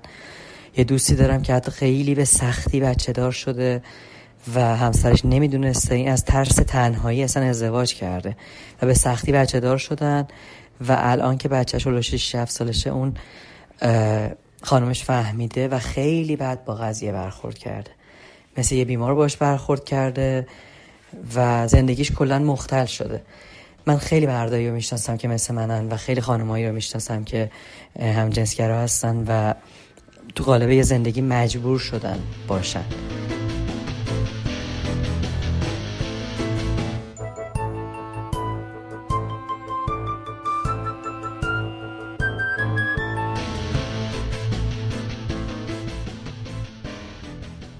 نفر بعدی یاسمنه که اون هم به خواسته خودش اسمش مستعاره. ده ساله بوده که می‌فهمه مادرش یه رابطه های پنهانی داره. حدود ده سال پیش وقتی که ده یازده ساله بودم اون موقع هنوز خیلی ها گوشی دگمه ای داشتن هنوز لمسی نبود. من یادمه که همینجوری یه روز رفتم این بازی ماربازی رو داشت مامانم توی گوشیش من اینو خیلی دوست داشتم. همینجوری طبق عادت بلند شدم رفتم این گوشیش رو برداشتم شروع کردم ماربازی و اینا. یه یه اسمس براش اومد. من خب کوچیک بودم. از رو کنجکاوی رفتم. اسمس رو باز کردم و صفحه اسمس های مامانم و یک وقتی خوندم فهمیدم با یه آقاییه. اینو دیدم. بعد همینجوری شوک زده بودم و اینا که خدایا این چه داستانیه و اینا شروع کردم خوندن و خب متوجه شدم که بله داستان اینه. از رو لحن صحبت هاشون و اینا فهمیدم که یه رابطه این وسط هست و اسم و فامیل آقارم که دیدم مثلا اصلا از آشنایان و فامیلان و مثلا دوستان نبود که من بگم حالا با اونه یک آدم کاملا غریبه ای بود. خب من اون موقع خیلی شوک شدم. بعد اینطوری بودم که مثلا تا یک هفته یادمه که خیلی حال بدی داشتم. اصلا حرف نمی زدم و خب اطرافیانم مثلا میفهمیدن که من اینجوریم. ولی خب قطعا کسی فکرشو نمی‌کرد که من مثلا همچین چیزی دیدم و اینا. و خب خیلی هم میپیچوندم. اگر میپرسیدم میپرسیدن ازم که حالا چی شده و اینا من کاملا میپیچوندم و جواب نمی‌دادم. مامانم خیلی مثلا پیگیر بود که چی شده فلان چرا ناراحتی اینا که خب اصلا و ابدا هیچی بهش نگفتم. و دیگه اون یک هفته گذشت. من کم کم برگشتم به زندگی عادیم و این شد برای من یه تفریح. من مدام می‌رفتم پای گوشی مامانم. پیامهاش رو میخوندم. بعضی وقتا می‌دیدم پاک کرده ولی بعضی وقتا بودش هنوز میخوندم. و دیگه این قضیه ادامه داشت. همینجوری بود تا همین الان. و این آدم ها مدام عوض می شدن یعنی رابطه با یک نفر نبود. مثلا تا الان که من تو این ده سال فکر کنم مثلا شاید با تعداد خیلی زیادی آقا ایشون تو ارتباط بوده. هی عوض می شد و به هیچ کدوم هم مثلا من بهتون بگم حالا دل بسته می شده نه اینجوری نبود. مثلا من حس می کردم حتی بعضی وقتا توی آن واحد با دو سه نفر در ارتباط بود. یا مثلا یکی رو میذاشت تو آب نمک. اینجوری بود که الان اگه با یکی تو رابطه است با یه نفر دیگه مثلا یه پیام میرد و بدل می‌کرد و اینا اون تموم می‌شد مستقیم می‌رفت بعدی. بعد ما از تو پیامان میفهمیدم که خب همه می‌دونن که ایشون یه خانم متحله اینا هم می‌دونستن همشون. همشون تقریبا آره 99 درصد آقایونی بودن که ازش خیلی کوچیکتر بودن خیلی جوونتر بودن. حداقل ده سال رو اختلاف سنی داشتن. این یه ویژگی دیگه. می‌دونین حس مقطعی بود. مثلا میگم چون یه دوره ده ساله بود و من دقیقا تو سنی این قضیه رو فهمیدم که در عنفوان ورود به دوران نوجوانی بود. یعنی حساس ترین سن ممکن. خب مثلا هر دوره یه حسی داشتم. مثلا یه مدت حس تنفر داشتم. یه مدت حس بیتفاوتی داشتم. یه مدت حس عذاب وجدان داشتم. هی احساس های مختلف به هم دست می‌داد که باهاش دست و پنجه نرم می‌کردم و اینها. بعد مثلا اینجوری بود که خیلی من تو اون دوران چیزی که برام سخت بود این بودش که اصلا راجع به این موضوع با هیچ کس حرف نزدم. یعنی تو این ده سال هیچ وقت با هیچ کس راجع حرف نزدم چون تک فرزندم هستم. با بابا که اصلا دوست و اینا اصلا فامیل اصلا. پارسال تازه من رفتم روانشناس که اونم واسه یه چیز دیگه اصلا رفته بودم کلا. یعنی می‌خوام بگم بهتون که این قضیه برام حل شده بود. برای یه مسئله دیگه رفتم پیشش. بعد اینا که دیگه مثلا روانشناس رو شروع می‌کنن تاریخچه خانواده رو می‌گیرن و فلان دیگه این کم کم فهمید که یه مثلا موضوعی هست این وسط و دیگه منم ازش خواستم که یک هفته بهم فرصت بده به این فکر کنم که آیا من می‌خوام اینو موضوع رو بیان کنم به این خانم روانشناس یا نه. دیگه بعد از یه هفته تصمیم گرفتم که آره الان وقتشه. بذار برم بگم. و حتی اینم که رفتم بهش گفتم به این دلیل بودش که می‌خواستم بررسی کنم که این قضیه چقدر رو زندگی من آینده من مثلا ازدواج من رو این چیزا چه تأثیری می‌تونه بذاره. یعنی از نظر حسی خودم دیگه کامل باش کنار اومده بودم. اگر زمان مناسبی می‌خواستم به روانشناس مراجعه کنم اوجش تو مثلا همون بین 13 تا 15 سالگی بود. فکر می‌کنم اون موقع می‌تونست خیلی مفید باشه.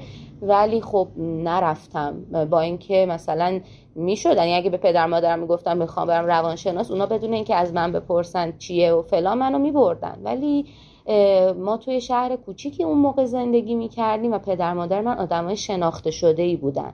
من اصلا نمی‌تونستم این ریسکو کنم که بلنشم برم همچین مسئله رو بگم و اینا. اولاش بیشتر از همه این من اذیت می‌کرد که یه تناقض بزرگی این وسط بود. حالا اون تناقض این بودش که من پدر مادرم چهره اجتماعی خیلی خوبی داشتن و دارن. یعنی الان شما اینا مثلا الان که حالا یکم قابل حدسه ولی قبلتر واقعا اصلا هیچ کس نمی‌تونست حدس بزنه که یه همچین چیزی در جریان این وسط. به خصوص مامانم یه خانوم مثلا تحصیل کرده فعال اجتماعی نمی‌دونم ارتباط های خوب نمی... همش مثلا اینجوری بودن که اطرافیانش بهش می‌گفتن که شما برای ما الهام بخشین و از این چیزا خیلی بهش می‌گفتن. مثلا می‌گفتن خانم فلانی مسیر ما رو عوض کرده ما رو فلان کرده.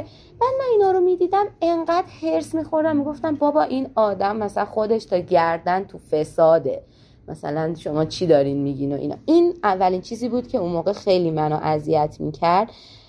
بعد اینجوری هم بودش که خب من بابامو خیلی دوست داشتم. یعنی واقعا یه رابطه خیلی عمیقی با بابام داشتم و خب من می‌دیدم که خب به این آدم داره خیانت میشه و این خیلی ناراحتم می‌کرد.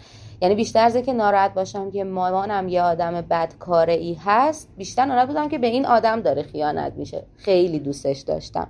و خب هیچ وقتم نمی‌تونستم راجع به این موضوع باش حرف بزنم و بهش بگم و اینا. پدر من یه آدمیه که یه آدم آکادمیکه. خب و خیلی هم آدم مثلا خوشنام و خوش برخورد و خیلی آدم خوبیه. یعنی اصلا هیچ کس راجع به ایشون هیچ نکته منفی نمیگه و واقعا هم اینجوریه. یعنی من مثلا اینجوری نیست که ماسک بزنه بیرون. واقعا اینطوریه. و واسه همینه که مثلا من خارج از اینکه پدرمه همینجوری تو حالت عادی به عنوان یه انسان خیلی دوستش دارم. این اینطوریه ولی نمی‌دونم چرا حالا ولی کلا خیلی آدمی نیست که عاطفه زیادی داشته باشه.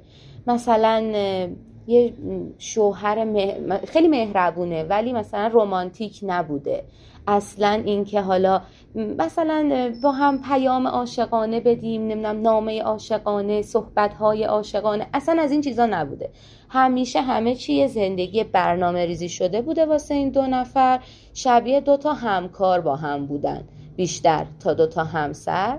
و ما یعنی اون انتظاراتی که مادر من از زندگی مشترک داشته رو مثلا اصلا ایشون تو اول اول این موضوع نبوده که حالا من چه می‌دونم اینجوری کنم اونجوری کنم این کار رومانتیک رو انجام بدم بریم با هم طبیعت قدم بزنیم بریم کافه. اصلا این شکلی نبوده.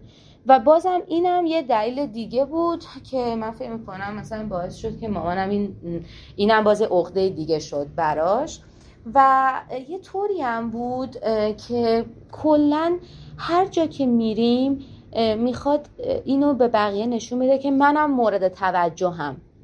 من هم مثلا دیده میشم منم هستم منم فلان. نمی‌دونم حالا این ریشه از کجا می‌گیره. این حتما باز دوباره برمیگرده به بچگی چیزی نمی‌دونم. ولی خیلی اینو توش متوجه میشم که هی می‌خواد ابراز وجود کنه. و وقتی هم وارد این سیکل خیانت شد اینطوری شد که من حس می‌کردم کاملا که هی می‌خواد یه جوری با زبون بی زبونی نشون بده که آقا مردها به من توجه می‌کنن. مردهای زیادی هستن که من, رو می‌بینن من توجه می‌کنن اینجوری بود. اینا مثلا چیزایی بود که خودم بهش فکر کردم و فکر کردم به این چیزا و پیدا کردن ریشه و دلیل برای این بودش که من بتونم با این قضیه کنار بیام و به مامانم حق بدم. الان که 21 سالمه احساس می‌کنم که آره بهش حق میدم. دیگه دارم درک می‌کنم که آقا این از کجا می اومده چرا اینطوری بوده و اینا.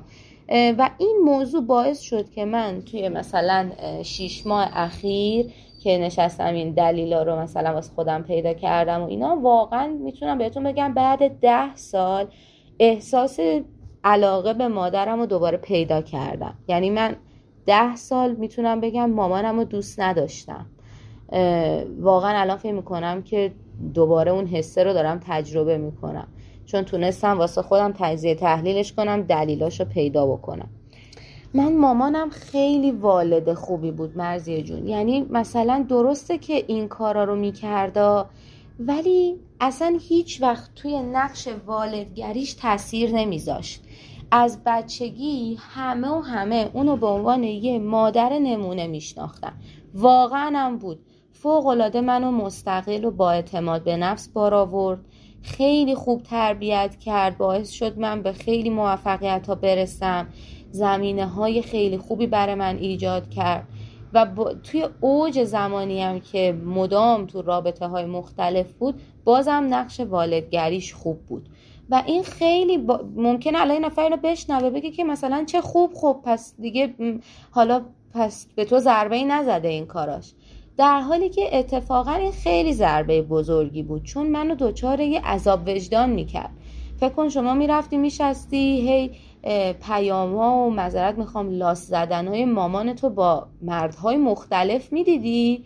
بعد میومدی بهش نفرت بورزی درونت. و یه هایی مانعی میومد جلوت می‌گفت نه تو یادت نره که این چه مادر خوبی بوده برات. چقدر مثلا برات تو زحمت کشیده چقدر تو رو برات بسترهای خوب فراهم کرده.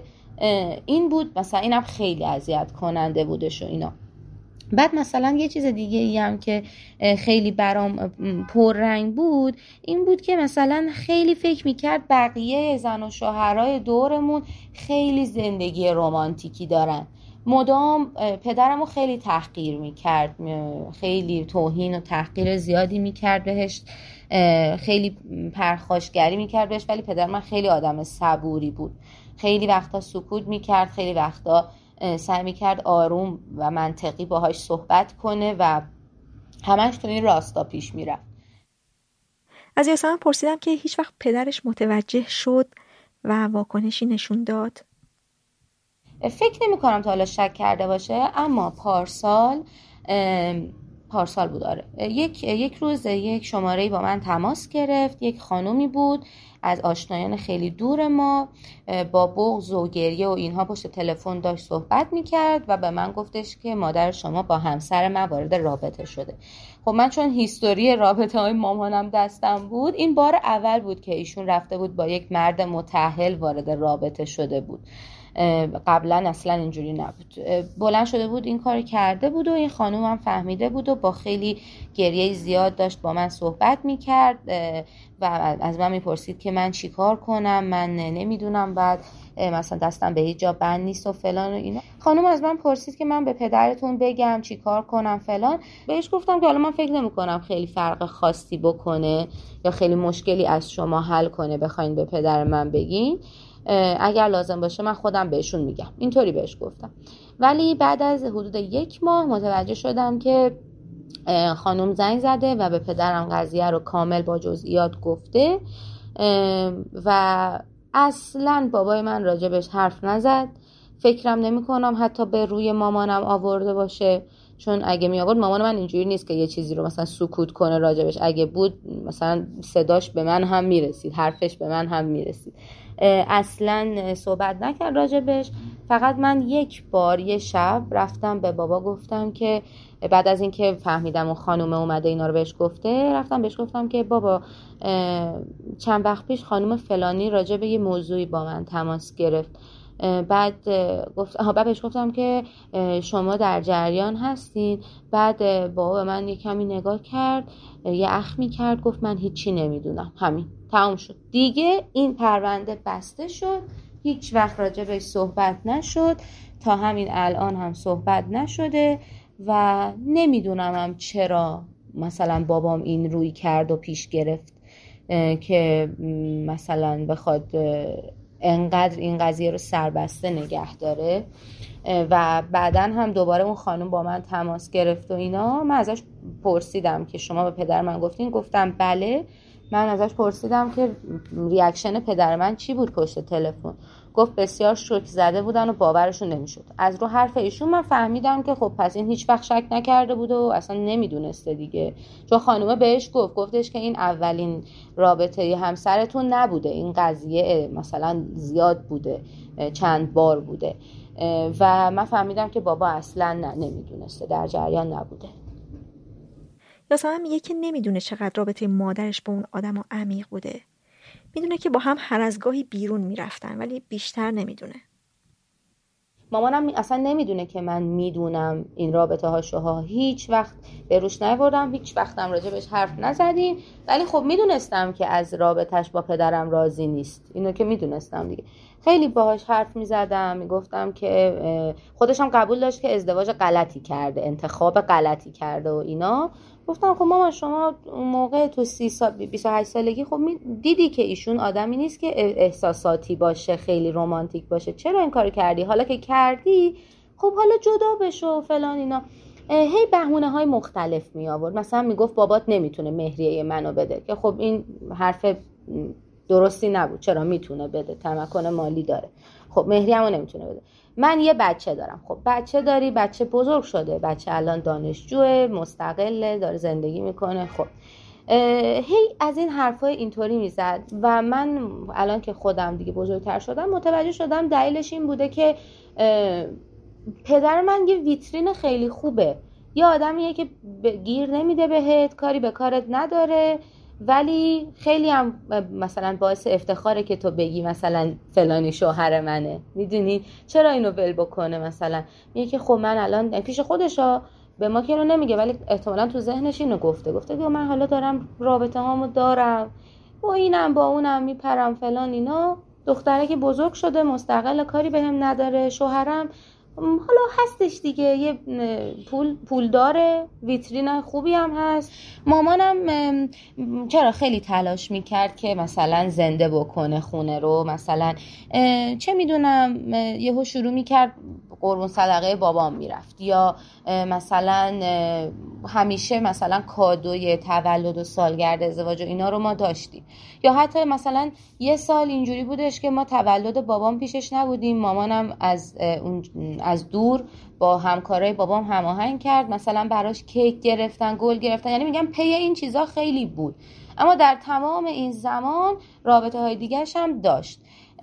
و حالا ممکن الان این نفر فکر کنه که خب الان حتما خب بابای هیچ ریاکشنی نمی‌داده دیگه. در حالی که نه اینجوری نبود. اونم در حد خودش انجام می‌داد. من واقعا خیلی کم می‌بینم توی مردای ایرانی که مثلا تولدا رو کامل یادش باشه سالگرد ازدواجا رو یادش باشه.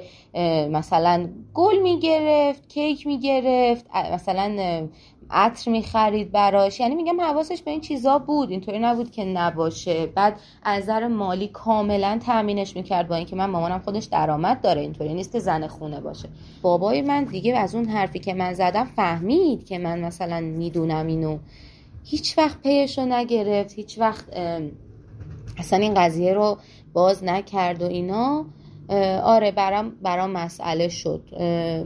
ولی فکر می‌کنم دلیلش این بود که مثلا بابام اینطوریه که فکر می‌کنه که این بچه از پس خودش برمیاد. اون حرفش اینه. و حرف دیگه ای هم که داره کلا اینه که میگه هر وقت کسی نیاز به کمک داشته باشه میاد به میگه دیگه. اگه حالش بد باشه خودش میاد به میگه. مثلا یکی از دلایلی که مامانم ناراحت بود از بابام کلا این بود که خب یعنی چی؟ شما مثلا خودت هم باید پیگیر عواطف زنت بچت که به خصوص دختره باشی. نه اینکه هی منتظر باشی ما بیایم بگیم تو رو خدا بیا کمکمون کن بعد بیای. این آره برای خودم هم مثلا اون زمان خیلی مسئله شد. ولی انقدر مثلا رابطم با بابام خوب بود و دوستش داشتم و تو چیزای دیگه با هم اوکی بودیم که زود برام حل شد. طولانی نشد. هیچ وقت وسوسه شد که درباره موضوع با مادرش صحبت کنه؟ با مامان نه هیچ وقت. به خاطر اینکه می‌دونستم بازم به ضرر خودمه. احتمالا قرار یه دعوای بزرگ بشه. مامانم مثلا خیلی تهدید می‌کرد خیلی وقتا. هر چیزی می‌شد مثلا تو خونه من یه چیزی می‌گفتم میگفتش که مثلا میام مدرسه تا میام مثلا تو مدرسه فلان چیزو میگم و به بابات میگم و این تهدیده همیشه بود. واسه همین من گفتم آقا حالا پاشم برم بگم خیلی دردی از من دوا نمی‌کنه و این باز دوباره دودش تو چشم خودم میره. ولی وقتی مثلا نوجوان بودم 15 16 سالم بود اینطوری بودم که یک روزی و اون موقع مثلا اوج چی میگن اوج تنفرم از مامانم بود. می‌گفتم آره یه روزی که این پیر شد و منم دیگه مثلا بزرگ شده بودم وقتی دیگه ناتوان شده این قضیه رو بروش میارم مثل چماق میکوبم تو سرش. میگم ازش بدم میومد. ولی الان نه. اصلا اصلا دلم نمی‌خواد هیچ وقت راجع به این مسئله هر زده بشه و حتی بعضی وقتا که خودش مثلا شروع می‌کنه مثلا یه حرفای بوداری می‌زنه مثلا هی می‌خواد راجع به این مسائل یه صحبت هایی بکنه من سریع بحث رو عوض می‌کنم. اصلا نمی‌خوام راجبش حرف بزنم باهاش. من حتی پارتنری که الان دارم ما زمان خیلی طولانی هست که با هم هستیم و توی محیط خوبی هم با هم آشنا شدیم. یعنی یه رابطه جدی و عمیق رو تونستیم شکل بدیم خیلی با هم نزدیکیم. اون یه کاری حالا پدرش کرده سالها پیش. همون زمانی که منم ده سالم بوده اونم ده سالش بوده مثلا یه کاری باباش کرده مامانش هم فهمیده بزرگترها اومدن فلان فلان فلان و قضیه تموم شده. خب این داستان رو این به من گفت مثلا یا چند تا مشکل دیگه که تو خانوادهش بوده به من گفت. منم خیلی چند بار تحریک شدم که منم به اون بگم مثلا این داستانو. ولی هر بار جلوی خودم رو گرفتم. اصلا با اونم راجبش حرف نمی‌زنم و با مشاورم هم که مشورت که کردم گفتش که هیچ وقت چه الان که پارتنر هستین چه اگر خواستی با کسی ازدواج کنی اصلا این موضوع رو نگو. بذار اگه کسی هم می‌خواد بفهمه خودش بفهمه. خودش متوجه این سردی بشه متوجه این کم توجهی بین این دو نفر بشه. و من از اینکه این قضیه رو هیچ وقت به کسی نگفتم الان خوشحالم. به خصوص اینکه من توی سن خیلی کمی اینو فهمیدم. می‌تونستم پاشم برم جار بزنم به خالم بگم به دوستان بگم. واقعا حالا من خیلی به خدا اعتقاد دارم. الان حس می‌کنم که یه دستی یه دستی به نام خدا به من یه قدرتی داد فرای سنم. به من کمک کرد که من این راز رو نگه دارم چون گفتنش احساس می‌کنم که قرار بود به ضرر خودم باشه. هر جوری نگاش می‌کردم می‌دیدم این گفتنش به ضرر خودم میشه و الان واقعا خوشحالم که به هیچ کس نگفتم.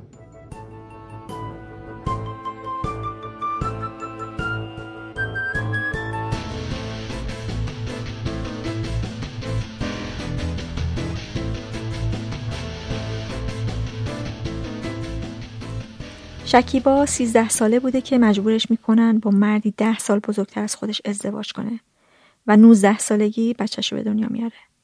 الان 23 سال است. شکیبا هم به خواسته خودش اسم مستعار داره اینجا. خب من از 13 سالگی وارد یه زندگی اجباری شدم وقتی که میگم اجباری یعنی در این حد بود که من حتی پای سفره عقد برگشتم و به مامانم گفتم که من چه یه ماه دیگه و چه ده سال دیگه طلاق می‌گیرم. و خب مثلا حتی طی مثلا ده سال زندگی نه سال زندگی یک بار هم نشد که بهشون ابراز علاقه و ابراز عشق کنم یا حالا و خیلی چیزای دیگه. یعنی علنا می‌گفتم که من تو رو دوست ندارم. من زندگیم اجباریه. اوایل هم ایشون مثلا میگفتش که اشکال نداره من جفتمون دوست دارم. چون خب ایشون خودش عاشق من شده بود. و هر موقع که اسم طلاق رو می مثلا می‌گفتم من طلاق می‌خوام می‌گفتم که خانواده می‌گفتن نه حالا بابا تو رو می‌کشه و دیگه حق اینو نداری که مثلا ابروهاتو برداری و حالا این دلیلا می‌دونم که واقعا خنده داره. ولی خب مثلا می‌گفتن که بابا بزرگ سرطان داره تنها دلخوشیش تو هستی. اگه طلاق بگیری دیگه مثلا بیماریش بدتر میشه. حالا همسرم با یکی از خاله هم اقوام نزدیک بودن. در واقع با شوهرش اقوام نزدیک بودن و می‌گفتن که مثلا زندگی اون به هم می‌خوره. اگه تو طلاق بگیری. ولی خب در کل توی منطقه ما یا در واقع توی خانواده ما ازدواج توی سن کم اونقدر من دونسته نمیشه. یعنی اونقدر مثلا عجیب غریب نیست. حالا مخصوصا برای ده سال پیش. واقعا چیزی نبود که حالا اطرافیان باهاش مخالفت داشته باشن. حتی من مثلا یه نفر هم پشتم نبود که بگه این که علنا وایستاده میگه که من نمی‌خوام و اینقدر حالا لجبازی می‌کنه و اینقدر حالا مخالفه به حرفش گوش بدین. اتفاقا بالعکس بود. همه می‌گفتن که لگت به بخت خودت نزن. حالا این موقعیت دیگه فراهم نمیشه برات. و از این قبیل حرفا یعنی در کل من با یه نفر یا دو نفر روبرو نبودم. با یه طایفه و با یه فامیل روبرو بودم و خب خیلی برای من سخت بود که بخوام همه اینا رو قانع کنم. با وجود اینکه حالا درسم خوب بود و شاگرد ممتاز بودم ولی خب متاسفانه حتی امکان اینکه درسم رو هم تموم کنم برای من فراهم نشد. خیلی وقتا با یکی از حالا مثلا یکی از خاله هام که سنش کمتر بود این حرف رو می‌زدن در میزاشتم و اون حالا به خاطر اینکه منو قانع کنیم گفتش که اشکالی نداره مثلا تو چشماتو ببند بعد مثلا بهش محبت کن یا مثلا تو دلت بهش نفرین کن نفرینش کن بعد در ظاهر مثلا قربون صدقش برو. این راهنمای غلطی که می‌کردم و من می‌دونستم که غلطه و هیچ وقتم خب انجامش نمی‌دادم این کارا رو. ولی خب بیشتر از سبانی می‌کرد که خب من چرا واقعا باید همچین تظاهری کنم؟ مشکل من با این تظاهر کردنه بود. خیلی دوست داشتم که با همسن و سالام برم بیرون وقت بگذرونم. ولی حتی این محدودیت هم برای من بود. من توی مثلا چند سالی که عقل بودم حق اینو نداشتم که با دوستان برم بیرون که ترس خانوادم از این بود که نکنه بره کسی بگه که شوهرش دوست نداره و اونا مثلا راهنماییش کنن برای طلاق زیر پاش بشینن یادش بدن به یه همچین چیزا یعنی طی اون سالا انگار که من توی زندان بودم. من آدمی بودم که سرم تو کتاب باشه. اون آدمی بود که مثلا به شکار کردن علاقه داشته باشه. مدام مثلا تفنگ گرفت که آخر هفته رو بره شکار کنه مثلا. این خیلی برای من ناراحت کننده بود و خیلی اذیت می شدم. و خب مثلا خیلی اختلاف سریقه و اختلاف نظر رو وجود داشت. ولی خب این آدم واقعا آدم بدی نبود درک خودش رو داشت. این درک هم به واسطه دوست داشتنش بود. تا اینکه شکیبا با یه مردی آشنا میشه. خب من توی ساله که زندگی کردم اصلا اینجوری نبودم که بخوام خیانت کنم. حالا شاید در حد اینکه با یه نفر مثلا پیامک بازی کنم اونم نه به صورت مثلا مداوم. شاید مثلا یه نفر می اومد مثلا دایرکت من یه حرفی رو می‌زد من جوابشو می‌دادم. در این حد بود. هیچ وقت به قراری ختم نشد. هیچ وقت اینجوری نبود که مثلا من طرف رو خیلی دوست داشته باشم عاشق بشم و اینا. ولی حدود دو سال پیش بود یا حالا سه سال پیش من تصمیم خودم بر طلاق گرفته بودم. چون تا قبل از اون مدام می‌گفتم که اگر تو طلاق بگیری زندگی خالت حالا نابود میشه با چند تا بچه و اینا. بعدش گفتن که مثلا شوهر خالت مریضه. این کارو نکن بعدش خودت عذاب وجدان می‌گیری. شوهر خالم که متاسفانه فوت شدن من تصمیم برای طلاق قطعی بود. اون موقع یه حالا دور شدم در واقع مثلا رفت می‌رفتم خونه مامانم و دور شده بودم. بعد حالت این جریانات من با یه نفر آشنا شدم که حالا سه ماه تمام ایشون به من اصرار می‌کردن که مثلا بیا با هم ریل بزنیم و با هم آشنا بشیم و طی اون سه ماه ما در واقع اصلا همو ندیده بودیم. یعنی صرفا عکس همو دیده بودیم. و اون کلا من ازش خوشم اومد. یعنی از حرف زدن این آدم خوشم میومد از طرز فکرش خوشم میومد. آدمی بود که فاصله سنیش با من کم بود. آدمی بود که انگار حرفای منو می‌فهمید و من هم متقابلا حرفای اونو میفهمیدم. در رابطه با خیلی از موضوعای روز با هم صحبت می‌کردیم که هیچ وقت این فرصت توی زندگی من به وجود نیامد یعنی مثلا دارم میگم شاید واقعا مسئله مهم یا موضوع خیلی مهمی نباشه. ولی مردی که مثلا می‌دونست فمینیست چیه مردی که مثلا می‌دونست توی مثلا یه کشور دیگه چه اتفاقایی داره میفته مردی که می‌دونست فلان گروه مثلا رپ فارسی اسمشون چیه؟ این این که اینقدر بروز بود بر من خب جالب بود بر من قشنگ بود. من با آدمی زندگی کرده بودم تا قبل حالا اون جریان. که خب هیچ کدوم از اینا رو نمی‌دونست. تا روزی که ما برای اولین بار همدیگر رو دیدیم بعد از چند بار دیدن از ایشون خوشم اومد گذشت و بعد از ده روز ایشون تصمیم داشتن که برن برای کار یه کشور دیگه. من هم به ایشون در رابطه با اینکه متحل هستم هیچ حرفی نزده بودم. به دلایل مختلف. حالا هم اونقدر بهش اعتماد نداشتم چون مجازی باش آشنا شده بودم. و حالا همین که نکنه ممکن از من توقع انتظاراتی داشته باشه و خب خیلی چیزای دیگه.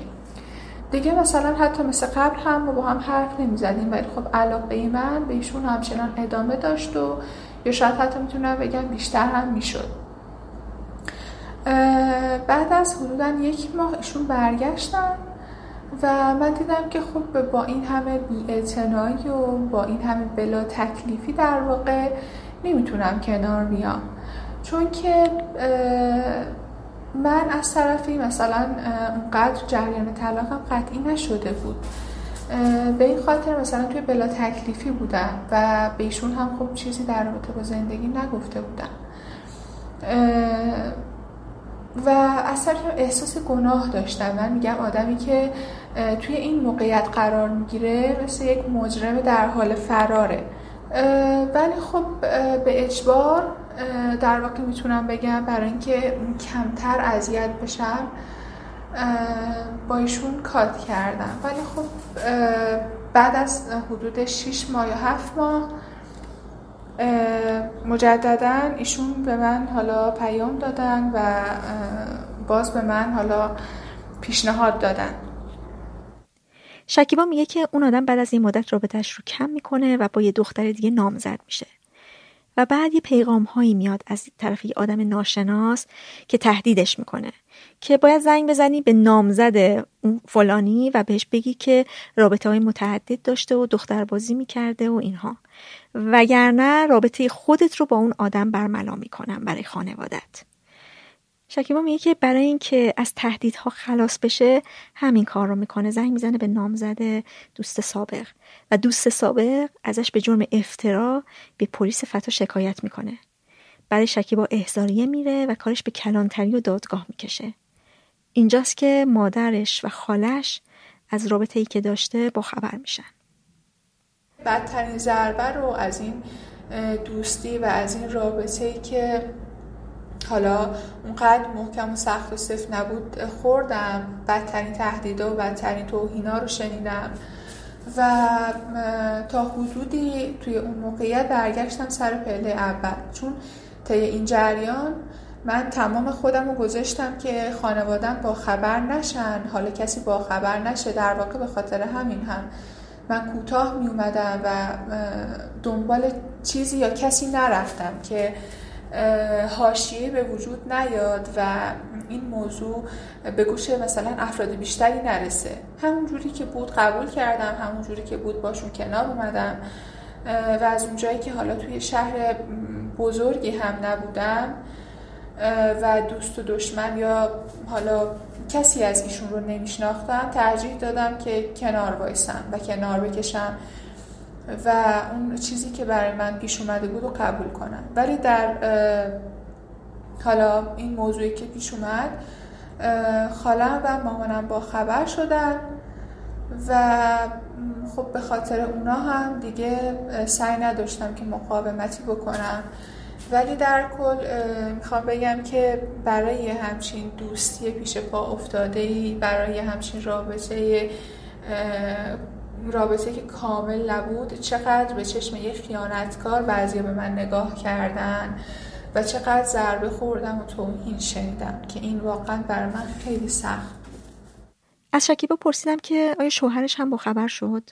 نه خوشبختانه چون بالاخره ایشون اگر که با خبر می‌شد من یعنی اگر که با خبر می‌شد و منو طلاق می‌داد این باعث خوشحالی من بود. ولی متاسفانه یعنی به اینجا خلاصه نمی‌شد اگر که با خبر می‌شد. چون ما یه حالا آشناییتی با هم داشتیم که حالا همونطور که از قبل گفتم خالم این بین بود و یعنی بقیه هم ضربه میخوردن. و مثلا به رفتن آبروی من و این چیزا ختم می‌شد و فقط به طلاق ختم نمی‌شد. واکنش مادر و خالش چی بود؟ این اتفاق حتی برای اونا نمیگم باعث خوشحالیه صد درصد اینطوری نیست. ولی یه بهانه شد که منو برگردونن. ولی خب همچنان من بهشون میگم که من واقعا برای این زندگی ساخته نشدم. و شاید تمام تلاش الانم اینه که مستقل بشم و بتونم به این برسم که طلاق بگیرم واقعا. چون مثلا اگر که علاقه بود تو الان پیش اومده بود اگر که ولی ذهن من اصلا از این موضوع از این تصمیم آزاد نمیشه. طی این ده سال شاید واقعا کسی باور نکنه. طی این ده سال تمام فکر و ذکر من طی تمام هر روزی که گذشت طلاق بوده. که من کی می‌تونم جدا بشم؟ که من کی می‌تونم از این زندگی تحمیلی خودم رو خلاص کنم؟ و خب برای من خیلی سخته. حالا روز عادی که بالاخره میگذره ولی روزایی که ایشون چون مثلا ایشون مثلا حالا نمی‌دونم چقدر راحتم حرفمو بزنم یا نه. مست می‌کنه مشروب می‌خوره و میاد و تو حالت عادی خودش نیست. مثلا به من میگه که من می‌دونم تو منو دوست نداری. ولی من به جاش مثلا تو رو دوست دارم. شنیدن این حرف منو خیلی شرمنده می‌کنه. هرچند که آدمی نبودم که تظاهر کنم آدمی نبودم که هیچ وقت مثلا به اجبار یا حالا هر چیز دیگه بهش ابراز علاقه کنم. هیچ وقت این کار رو نکردم نمی‌دونم. انگار که بیشتر احساس گناه می‌کردم. اگر که یک یا مثلا حتی فیلم ازدواج ما هر موقع که می‌بینم ایشون توی صورت من زل زده و به میگه که دوست دارم. ولی من حتی توی فیلم هم توی روز عروسیم هم نمی‌تونم یه همچین حرفی رو بزنم. من بیشتر از اینکه از واکنش همسرم بترسم از واکنش بابام میترسیدم یعنی طی تمام این سالهایی که من زندگی کردم به اجبار ترسم از بابام بوده. یعنی بابام توی ذهن من یه اهریمنی بوده. چون خیلی وقتا ازش کتک خوردم. و اون کتک ها واقعا بعض وقتا حتی کابوس اون کتک رو می‌دیدم. من زمانی که همچین اتفاقی برام به وجود اومد و توی حیات کلانتری بودم و با این آقا صحبت می‌کردم هیچ حرفی از هیچ کس نمی‌زدم. فقط بهشون می‌گفتم که ببین من هر کاری تو بگی انجام میدم. فقط بابام نفهمه. یعنی حتی نمی‌گفتم که ببین نمی‌خوام آبرومو ببری نمی‌خوام مردم بفهمن. فقط به این آدم می‌گفتم بابام نفهمه همین. یعنی اونقدر که من ترس از بابام دارم و خاطره های بدی متاسفانه توی ذهن من جا مونده. مثلا من پنج ساله بودم خونه امم بودم و وقتی که داشتم مثلا رد می شدم یه چند تا پسر جوان اونجا بودن. من زبونم رو در آوردم شکلک در آوردم. امم که اینو دید بلا فاصله به بابام گفت و فرض کنین من حالا یه دختر بچه پنج ساله اون موقع بابام که می‌خواست منو ترسونه یه قاشق داغ کرد و گذاشت روی بازوام و این خب این حالا مثلا رفتارا این چیزا توی ذهن من اونقدر مونده این ترس اونقدر ریشه تو کودکی من داره که واقعا هر چیزی میشه من از بابام میترسم. یعنی حتی وقتی که جلوش هستم جرأت حرف زدن ندارم حرفی نمی‌زنم. و به خاطر همین این طلاق این زندگی اینقدر طول کشیده. اولی که گفتم طلاق می‌گفت که من میکشمت. یا مثلا من خودتو مامانتو می‌کشم. خیلی اصلا واکنش های متعصبانه داره و به خاطر همین این جریانی به وجود اومد من بارها به این پسر گفتم که من بابا منو می‌کشه. بابام آدم متعصبیه بابام آدم سختگیریه من از هیچی نمیترسم جز بابام. و همین شد در واقع اهرام فشار من شد آتایی که از من داشت و مثلا هر چیزی که می‌شد می‌گفت مثلا میرم به بابات میگم. یا خانواده همسرم خانواده نام زدم میگم که میریم به خانوادت و به بابات میگیم. و خب همین تهدید کردنه باعث شد که من خب خیلی کوتاه بیام. از شکیبا پرسیدم که آیا خودش اسم کارش رو خیانت می‌ذاره؟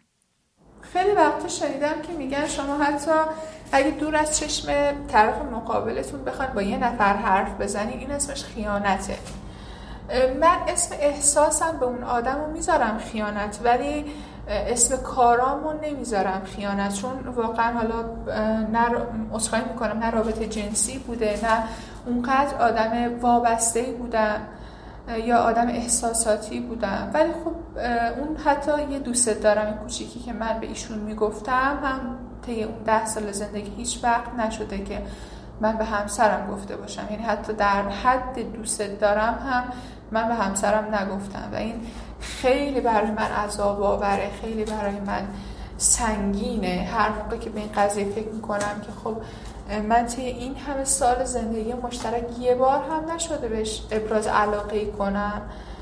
خیلی بر من سخته.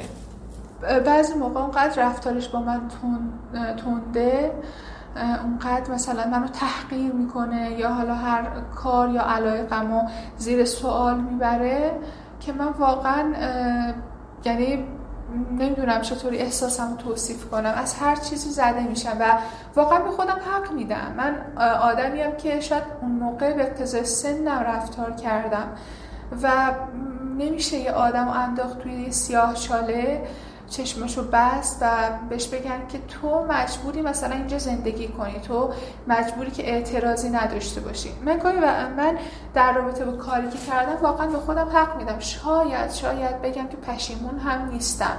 چرا؟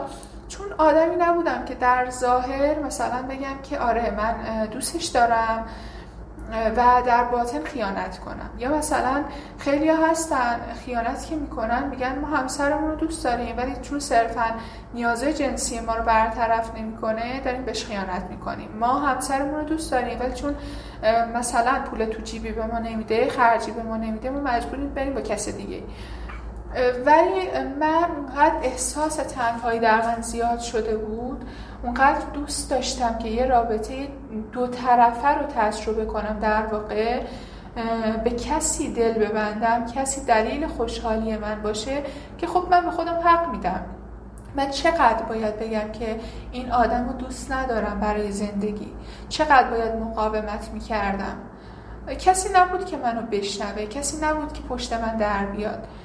و خب من به خودم حق میدم. منم یه آدمم مثل بقیه. منم انسانم احساسات دارم. و هر چقدر هم که احساسات رو توی خودم سرکوب کنم بازم از یه جایی جذب یه نفر می شدم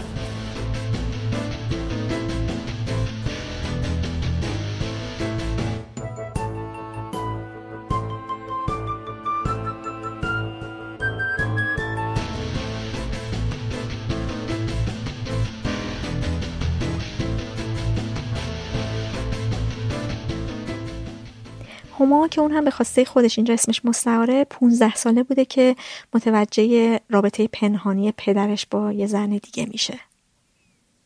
من یه وقتایی پیامای گوشی مامان ما مثلا می‌دیدم می‌دیدم مامانم حالش بده اعصابش خورده حالش خوب نیست.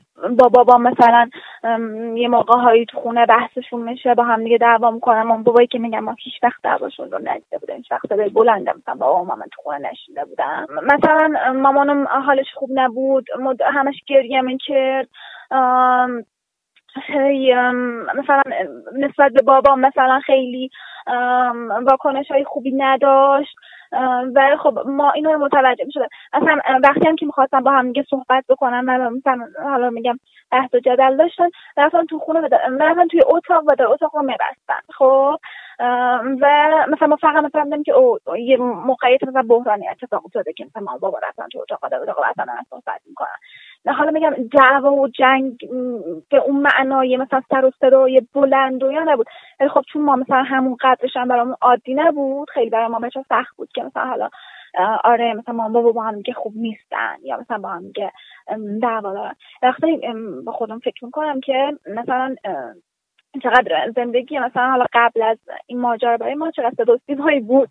همه چی خوب همه چی گل و بل مثلا حالا ما هیچ وقت ما بابا مثلا همه چی رو رعایت بکنم توی چارچوبی باشن و این ماجرا حالا فارغ از این که مثلا من به این فکر کنم که پدر من به ما خیانت کرده یه سری حریما رو توی خانواده ما شکست. حالا اینکه مام بابای من مثلا جلوی ما بحث کنن ببین شاید مثلا بحث به قول تو شاید مثلا راجبه یه مسئله دیگه بود خب؟ و مثلا من هیچ وقت مثلا یادم نمیاد که مامانم ستاشو جلوی ما برده باشه بالا برای باب خب مثلا این اتفاقات این ماجرای افتاد. هما میگه که نمی‌تونسته از این اتفاق با کسی صحبت کنه. من توی مدرسه من بابام رو کامل میشناختم. تو مدرسه درس خوندم که بابا رو میشناختن و فکر این که یک نفر از کادر مدرسه از این ماجرا با خبر باشه و مثلا من برم خیلی نسبت به این ماجرا من احساس شرم داشتم که بقیه نفهمن همش مفت بقیه پنهان کنن بقیه متوجه نشن که حالا تو خونه ما چه خبره. که ما بابای من بابای من این کار رو با زندگی ما کرده و برای من این خیلی یعنی بار روانی این که هر روز مثلا من رفتم مدرسه که میزن مثلا حالا مدیرم و معاونم مثلا یه نگاهی به من دارن این استرس داری به من وارد می‌شد که وای نکنه مثلا اونا فهمیدن که حالا مثلا بابای من مثلا این کار انجام داده. و خیلی احساس شرم داشتم. خیلی زیاد احساس شرم می‌کردم نسبت به این ماجرا. انقدر بد نرده من اینجوری بودم که با هیچ کس راجع به این قضیه صحبت نکردم. این قضیه یه سه چهار سالی طول کشید. خب توی مهمترین سال های زندگی من تو سال کنکور من تو سالی که من دبیرستان بودم نوجوان بودم دوست داشتم که با دوستان برم بیرون دوست داشتم که خوش بگذرونم وقت بگذرونم همه اینها توی این سال اتفاق افتاد و من نمی‌تونستم که با مامان بابام صحبت کنم بعد ازشون از از مال مثلا پول بگیرم. به بابا منم یه خشمی داشتم یه گاردی داشتم.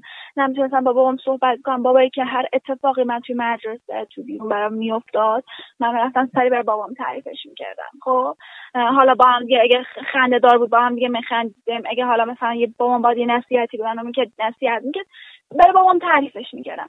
و توی این سالها من این رابطه با پدرم نداشتم. من اتفاق میافتاد اگه ناراحت بودم چیزی نمی‌تونستم به بابام تعریف بکنم. و بدتر از اون این بود که من خود بابام ناراحت بودم. من از دست خود بابام ناراحت بودم از خود بابام خشم داشتم و نمی‌تونستم برم. این خشمم رو بهش بگم باش صحبت بکنم. از هما پرسیدم که چرا نمی‌تونست با مادرش صحبت کنه؟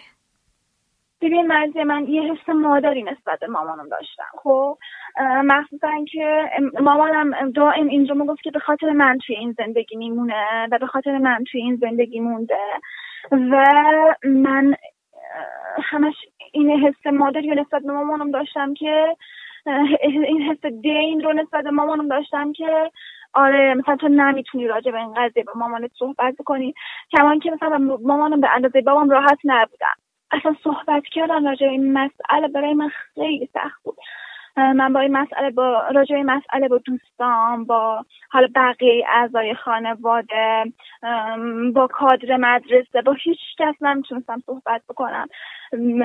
خونه ما خونه ای بود که اگر ما با دوستان می‌خواستم دور هم دیگه جایی جمع بشه خونه ما گزینه اول چرا چون مامانم هم خیلی استقبال می‌کرد مثلا حالا هم محیط آروم می‌کرد برای ما هم مثلا بابام مثلا حالا اگه که می‌دید حالا خونه نباد باشه نمیومد خونه و یه محیط مثلا فراهم بود و مثلا هیچ مامانم مشکل نداشت که بچه ها بیان. اولین گزینه همیشه خونه ما بود. و چون من احساس می‌کردم که بچه ها خونه ما رو امن می‌دونن و این فکر می‌کردم که خب اگه بچه ها بفهمن که آره مثلا این اتفاق توی خونه ما مثلا افتاده بابای من به ما خیانت کرده خب بچه که به ما اعتماد ندارن. بچه که خونه ما نمیان دیگه شاید با من دوست نباشن با من سلام علیک نداشته باشن. من حتی نمی‌تونستم به دوستام احساس می‌کنم این خیلی بده که بهشون بگم که مثلا مامان بابای من می‌خوان طلاق بگیرن. حالا OK تو نمی‌خوای بخوام به بچه بگی که مامان بابا مثلا بابای تو به مامان تو خیانت کرده OK نگو. ولی خب می‌تونستی مثلا راجع به طلاق مامان بابات باشون صحبت کنی ولی من حتی راجع به اینم باشون صحبت نکردم البته اینکه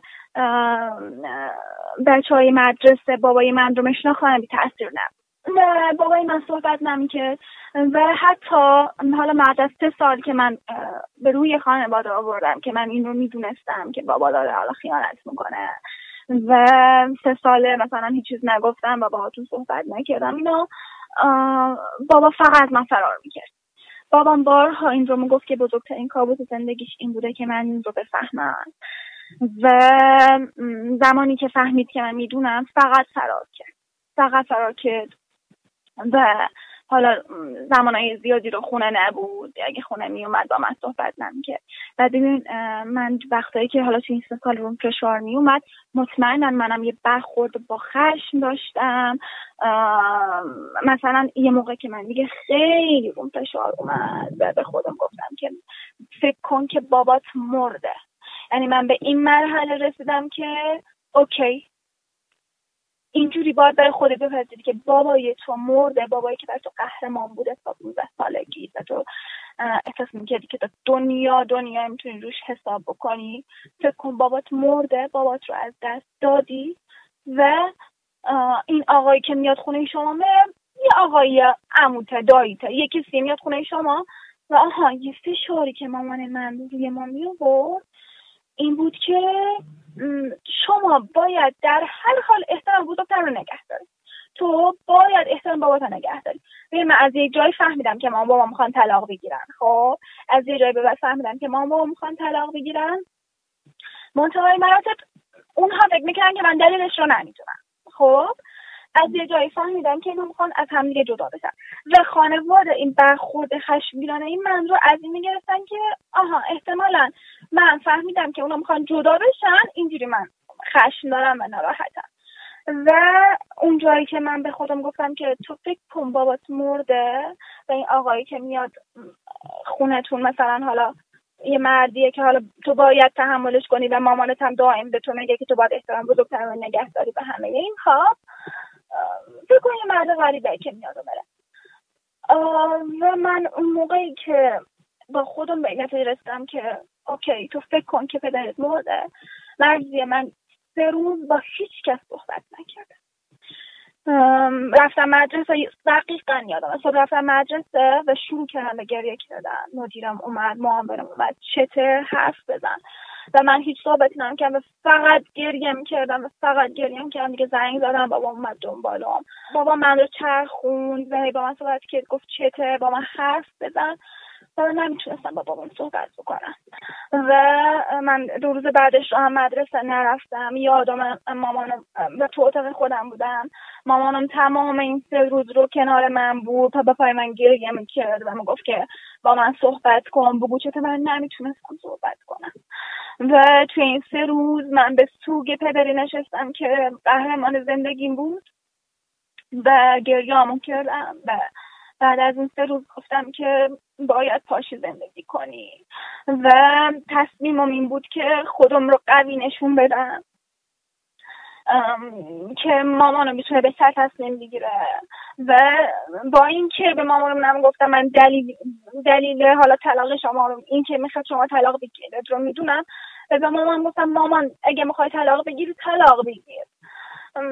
می‌دونی انگار که من با زبونی بی زبونی خواستم که به مامان بابام بفهمونم که من می‌دونم دلیل ماجرا چیه و نمی‌تونم راجبش صحبت بکنم. و مامان بابام هم شاید احتمالا شاید می‌دونستن که من می‌دونم ولی خودشون هم نمی‌تونستن راجع ماجرا با من صحبت بکنم هما میگه که رابطهش رو با پدرش از دست رفته می‌دیده و از اون طرف درباره زندگی خودش هم خیلی فکر و خیال می‌کرده. من راجع به آیندم خیلی فکر و خیال می‌کردم اون موقع و به خودم گفتم که تو ازدواج موفقی هم نمی‌تونی داشته باشی به خاطر اینکه این اتفاق افتاده و اگه مثلا همسر من مثلا ده سال دیگه بفهمه مدام اینو می‌زنه تو سر من بعد مدام اینو به من مثلا میگه که آره تو بابات این کارو کرده. در حالی که من بعد از اینکه رفتم تراپی بعد از اینکه با روان درمانگرم راجع به این قضیه صحبت کردم واقعا به این پذیرش رسیدم که زندگی زناشویی مامان و بابای من برای خودشون بوده. زندگی زناشویی والدین من برای خودشون بوده. مطمئنا هر تصمیمی که اونا برای زندگی زناشویشون می‌گرفتن تو زندگی من تاثیر داشته.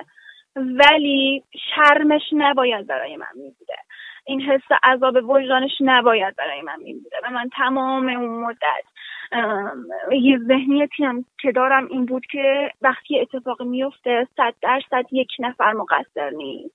و تمام اون مدت اون سه سال اون چهار سال من خودم رو مخوردم که من چه اشتباهی کردم توی زندگی مثلا زناشوی مام بابام که به اینجا رسیده. مامانم چه اشتباهی کرده؟ باشه بابام مقصره 60 درصد مقصره 40 درصد شاد مثلا خانم بقیه اعضای خانواده مقصره.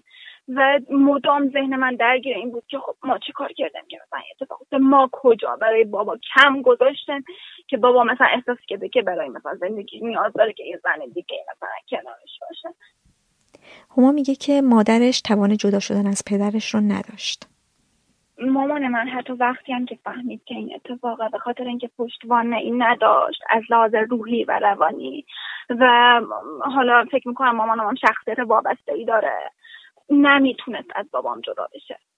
نه خواست از بابام جدا بشه می‌خواست که زندگی حفظ کنه و بالعکس بابام هم همین بود. یعنی بابام به مامانم می‌گفت که من نمی‌خوام تو رو طلاق بدم. اوایلش چرا؟ اوایلش بابام داغ بود و رفتن سراغ اینکه طلاق بگیرن و جدا بشن و همه اینها. که ما فهمیدیم که مام بابا دارن طلاق می‌گیرن.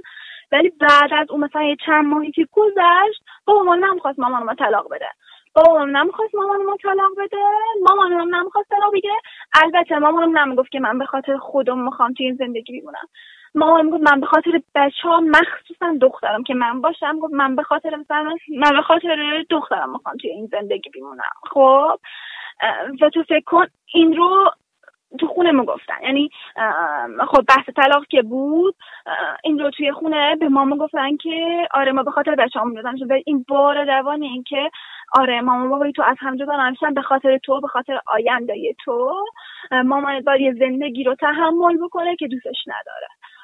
و این ماجرا خیلی سخت بود. که دیگه من زیر بارش نرفتم. یعنی بعد از یه مدتی الان به مامانم گفتم که تو برای زندگی خود خود با تصمیم می‌گیری. به من به این به این جایگاه رسیدم که تو اگر امروز طلاق بگیری خیلی من خوشحال تر میشم تا فردا طلاق بگیری. پس اگر می‌خوای جدا بشی نظر گردن من. اگه می‌خوای جدا بشی برو جدا شو. تا بعد از سه سال که شد من کنکورم رو دادم. یه چند روزی از کنکور من گذاشته بود و مامانم اومد به من گفت که ماجرا به من گفت. و گفت که یعنی یه خانمی تو زندگی باباته مثلا هم خانمه که حالا مثلا تو دیدیش مثلا سه سال پیش. این خانم تو زندگی پدرت هست و من سه سال تحمل کردم. و دیگه نمی‌تونم تحمل کنم. و باید تصمیم می‌گیرم و اینا. و من اونجا بود که به مامانم گفتم که مامان من سه ساله می‌دونم سه ساله منم بیرون گریه می‌کنم. سه ساله شب تا صبح گریه می‌کنم شما نفهمه سه ساله پیامهای گوشی تو رو بخونم و راجع به این ماجرا با شما صحبت نمی‌کنم. ولی من می‌دونم تو وقتی که حالا این ماجرا فهمیدی و فشار روانی رود بود رفتی با خاله صحبت می‌کردی رفتی با دوست با صحبت می‌کردی مشاور رفتی پیش روان درمانگر رفتی. و حالا یه جاهایی تونستی خودت رو مثلا تخلیه بکنی. ولی من سه ساله نمی‌تونستم با دوست صحبت کنم نتونستم با کار مدرسم صحبت بکنم نتونستم با فامیلی صحبت بکنم. چرا؟ چون که حزم این قضیه برای خودم سخت بوده. و کمان چه برسه به اینکه بخوام برم به یه نفر دیگه مثلا این ماجرا رو تعریفش بکنم. و این قضیه بر من قبح داشته. من همیشه سرم بالا می‌گرفتم و راجع تو و راجع بابا صحبت می‌کردم. و احساس می‌کنم که این موضوع یه موضوعی بوده که من صرف کرده اگر که می‌خواستم راجبش با بقیه حرف بزنم. رابطه پدر هما با اون زن قطع شد و پدر و مادر دوباره برگشتن به هم و مادر هما بهش گفتش که بیا به پدرت یه فرصت دیگه بدیم. دیگه مامان رفتن تو فاز اینکه حالا کم کمی رابطه رو بسازم. مثلا من یادم که من هنوزم که هنوز که مثلا چهار پنج ساله از این قضیه میگذره. بابایی من صدای مثلا گوشیش آخرین ولومه یعنی وقتی صحبت می‌کنه مثلا متوجه میشه. مثلا رمز گوشی رو بارها مثلا باز گذاشته مثلا رفته مثلا اون بر طرف دستشویی مثلا برگشته. یا مثلا حالا بیشتر با مامانم حرف بزنم بیشتر با هم میگه صحبت دارن و همه اینا. یعنی انگار که دارن تلاش می‌کنن رابطهشون رو بسازن. یادمه که مثلا من مثلا یک سال بعد از اینکه رابطه بابام با مامانم رابطه بابام با اون خانم تموم شده بود من خیلی فشار بود لپتاپ خواستم اتفاقا.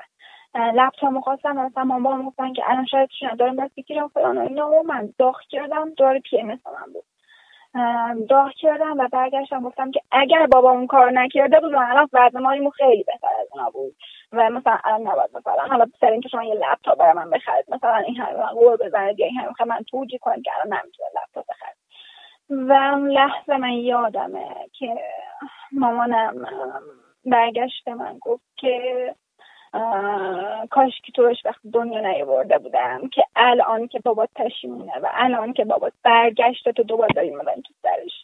و من با خودم جوری بودم که تو سه سال حرف نزدی تو سه سال تحمل کردی و حالا هم که داری کوچکترین واکنش هایی رو به به این قضیه نشون میدی مامانت این همه گارد داره.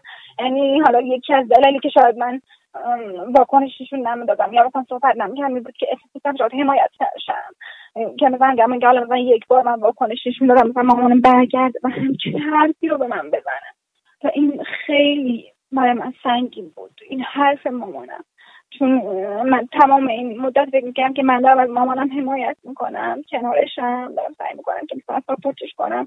اون حمایت روحی که مامانم میگه نداره و من بهش بدم. و الان مامانم برگشته این رو به من میگه. و میگه که کاش تو به دنیا نیورده بودم که الان مثلا این حرف بزن ازش پرسیدم رابطه خودش با پدرش چطور شد؟ من من یه موقعی بازیگر خیلی خوبی هستم. اوایلش بازی می‌کردم. نقشه این رو بازی می‌کردم که پدرم رو بخشیدم و به پذیرش این رسیدم که حالا یه اشتباه بوده که بابا انجام داده. دوستان داشتم که من باعث تنش بشم تو خانواده. ولی الان حقیقتش رو بخوام بگم ببین به این رسیدم که آدما تو زندگیشون اشتباه می‌کنن. اشتباهاتشون تاوان داره اشتباهاتشون اشتباه بابا من رو افسرده کرد عزت نفس من رو پایین آورد اعتماد من رو به مردها از بین برد. اشتباه بابام خیلی تاوان داشت. خب ولی این رو پذیرفتم که بابام اشتباه کرده الان که به قول مامانم داره سعی می‌کنه که برگرده منم باید ببخشمش. برای آرامش خودم برای اینکه من لیاقت این رو دارم که زندگی خوب داشته باشم کنار پدر مادرم. من وقتی که خیلی دو دل بودم که برم میشه درمان درمانگریانه من بعد از چند سال با یکی از دوستان صحبت کردم. مثلا بعد از شش سال که از اون ماجرا گذاشته بود با یکی از دوستان صحبت کردم. و داشتم از اون مشورت می‌گرفتم که برم پیش روان درمانگریانه. اون برگشت بهم گفت تو لیاقت این رو داری که این رابطه رو ترمیمش کنی و لیاقت این رو داری که یه رابطه سالمی داشته باشه با مامان بابا پس اگر که حالا می‌بینی باید از خیلی از خرج مخارج بزنی تا بیری پیش روان درمانگر. این کار رو بکن برای اینکه رابطه رو با مامان بسازی. ببین هنوزم که هنوز من وقتی که یه خانمی پشت تلفن بابام گوشام تیزه. هنوزم که هنوز اگر که جلوی خودم رو نگیرم دوست دارم برم تو گوشی بابام کند و کاف کنم. ولی هیچ دفعه این کارو نکردم. حتی موقعی که رمز گوشی بابای من باز بودم اینجا بود هیچ وقت خودم اجازه ندارم که این کارو بکنم. می‌دونی یه سری چارچوبا رو داشتم برای شخصیت خودم. به خودم اجازه ندادم که این کار رو بکنم. ولی چرا؟ همش ذهنم دنبال این بود که بذار برم مثلا کنترل کنم که دوباره اگه اتفاقی نیفته دوباره بدتر از این نشه دوباره به بر نگرده. مثلا با و همه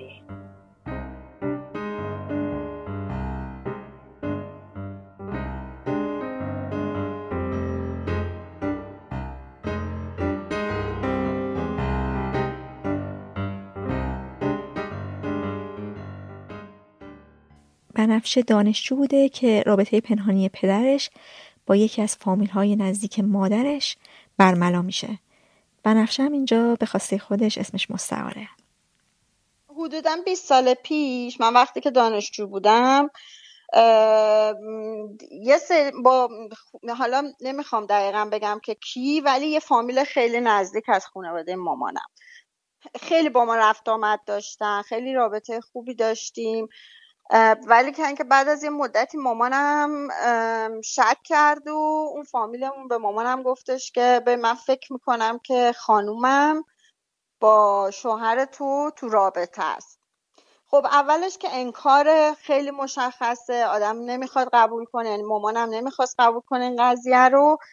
مدام میریخت تو خودش. از اون طرف هم خب اون دو, دو نفر یعنی پدر من و اون خانومم خیلی هوشیارتر از این حرفا بودن که بخوان یه جایی کسی بفهمه که دقیقا چه اتفاقی افتاد یعنی چه رابطه ای در میونه و اینا.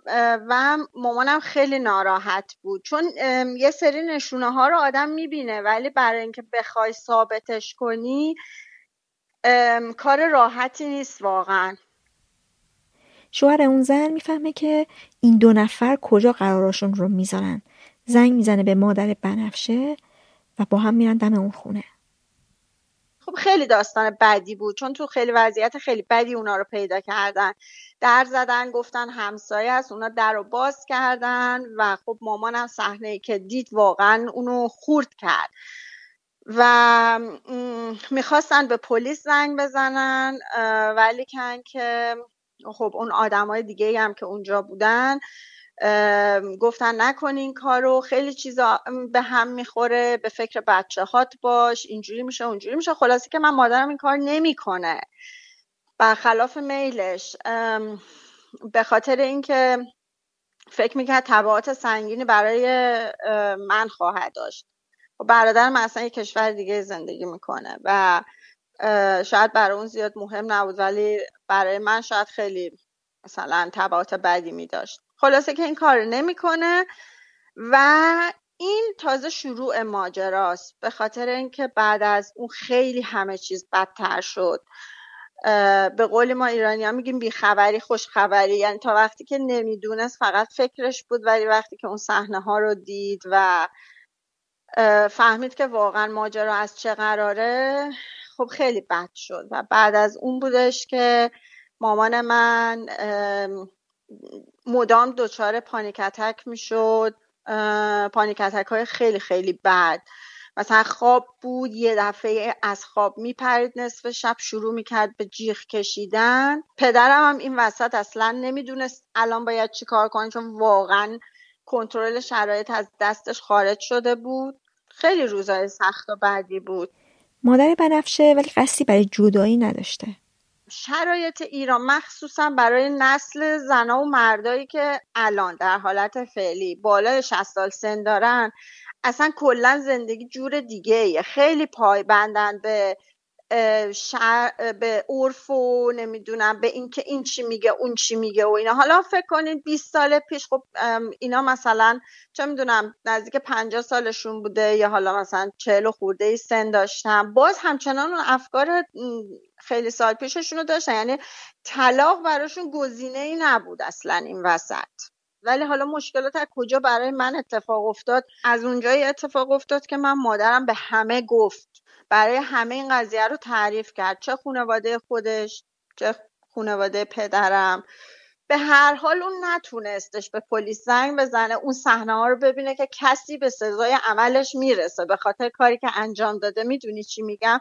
چون یه بخش خیلی بزرگی از این قسمت که وقتی آدم قربانی میشه اینه که ببینه طرف مقابلش به سزای عملش می‌رسه ولی این اتفاق نیفتاد.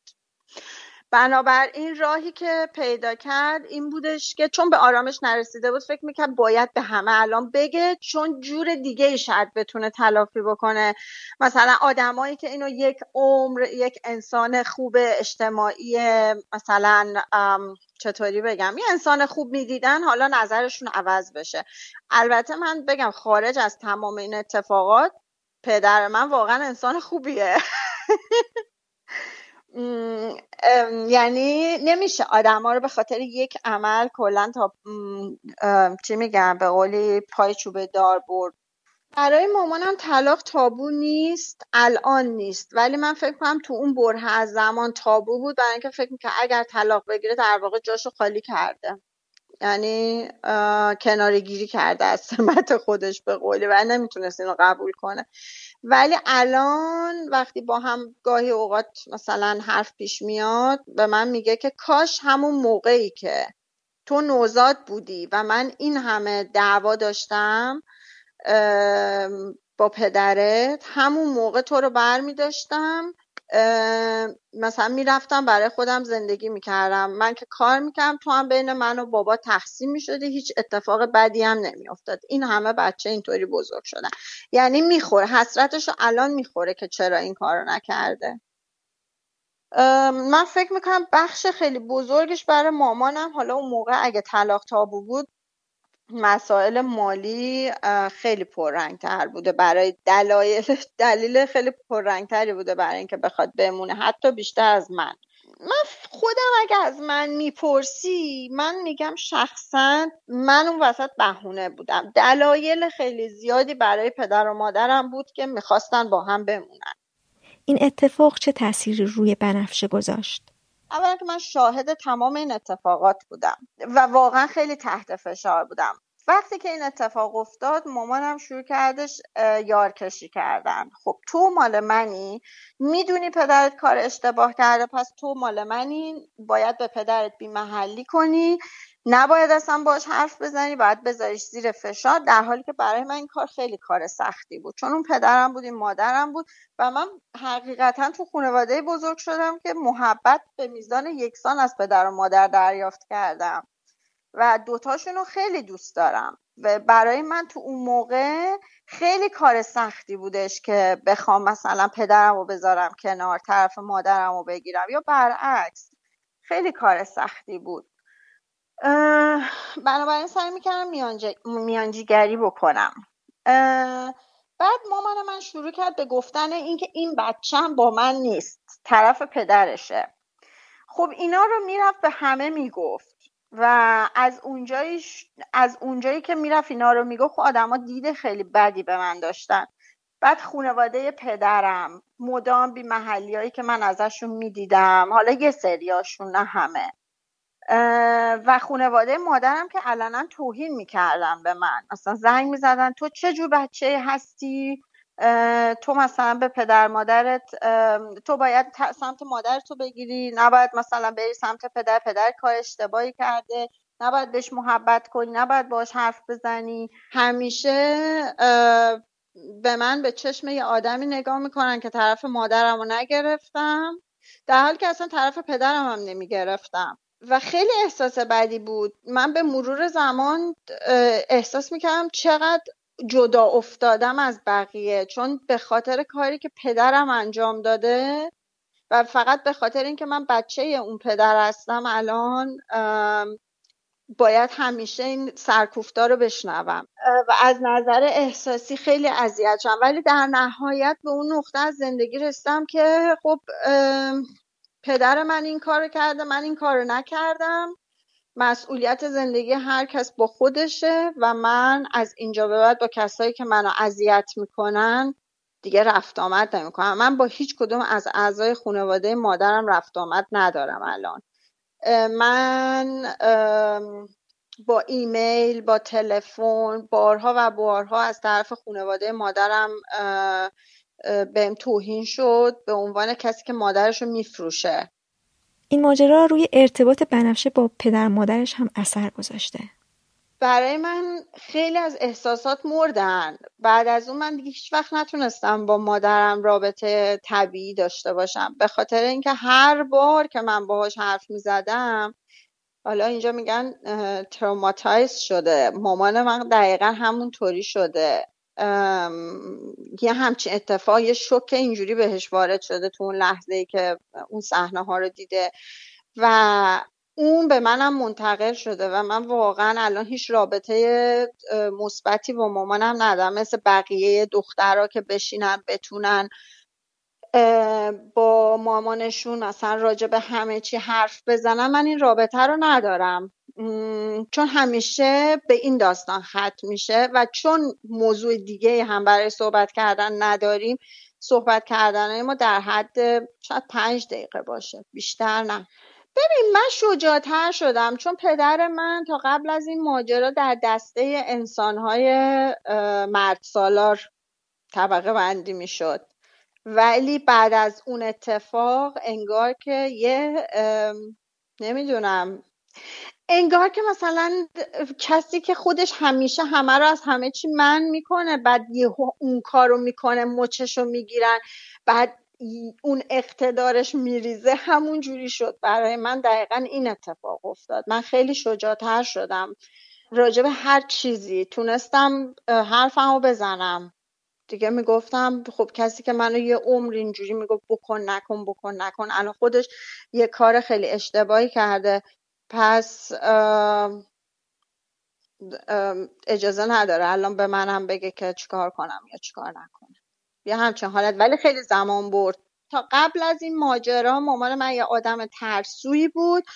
بی اعتماد به نفس و فکر می‌کرد که از پس هیچ کاری بر نمیاد و دقیقا بعد از این اتفاق البته که خیلی زمان بود ولی اون اعتماد به نفس از دست رفتش خب خیلی به دست اومد دوباره تقویت شد تونست نظراتش رو بیشتر اجرا بکنه توی خونه. بنفشه میگه که هیچ وقت نتونسته با پدرش در این باره صحبت کنه. نه یعنی نه واقعا هیچ وقت نشد در موردش باش صحبت بکنم. ولی کن که کلا توی حرف سربسته که حرف میافتاد و اینا اون معتقد بود که مادرت زن کافی برای من نیست. نه از لحاظ حالا نمی‌دونم چجوری از لحاظ عاطفی همیشه مادر من کافی نبود.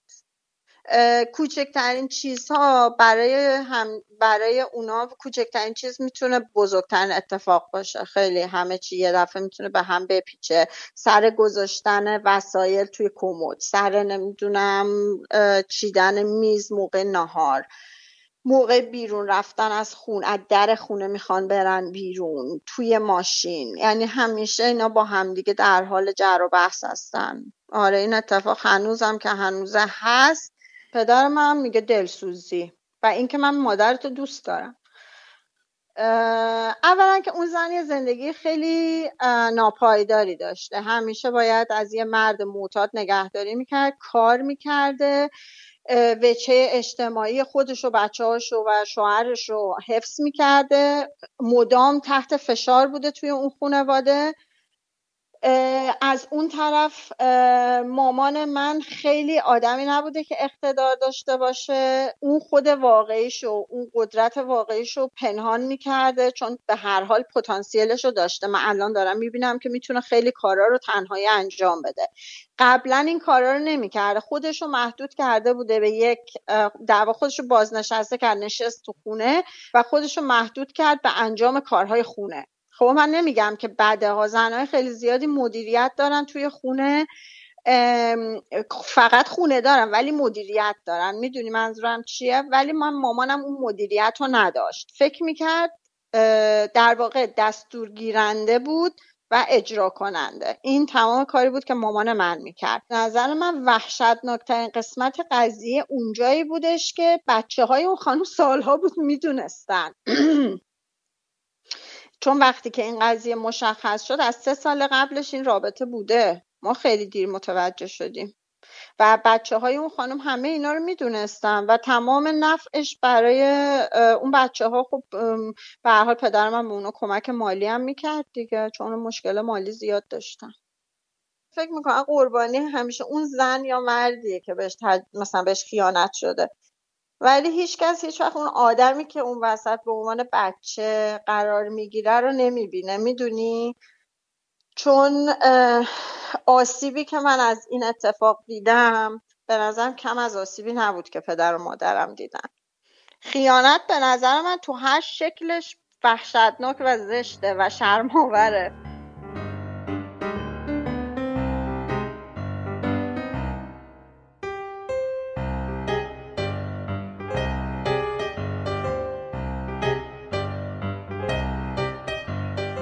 زهرا 23 سالگی ازدواج کرده. 11 سال پیش جدا شده و یه دختر 15 ساله داره. خب من با همسر سابقم دوست بودم. یه دو سالی با هم دوست بودیم ولی یه تایم کوتاهی که از دوستیمون گذشت همسرم خیلی دلش میخواستش که ما مثلا سریعتر ازدواج کنیم. ولی خب من به شخصه نمی‌تونستم مثلا این استرس رو تحمل کنم. اصلا تو فکرش نبودم که بخوام ازدواج کنم.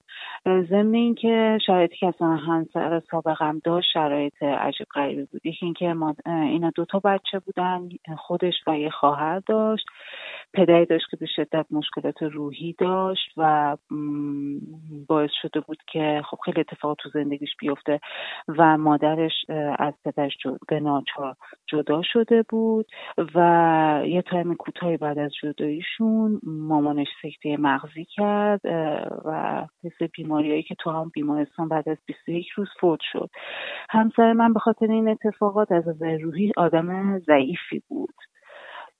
و اینکه انگار مثلا سریع دنبال یه شرایطی و خب چندین سال بود که اصلا با پدرش ارتباطی نداشت و تنها زندگی می‌کرد.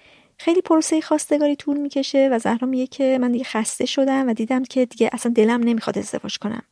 ولی مادر و خواهرم گفتن که چطور دلت میاد و این کارو نکن و زهرا هم تصمیم می‌گیره که با دوست پسرش ازدواج کنه.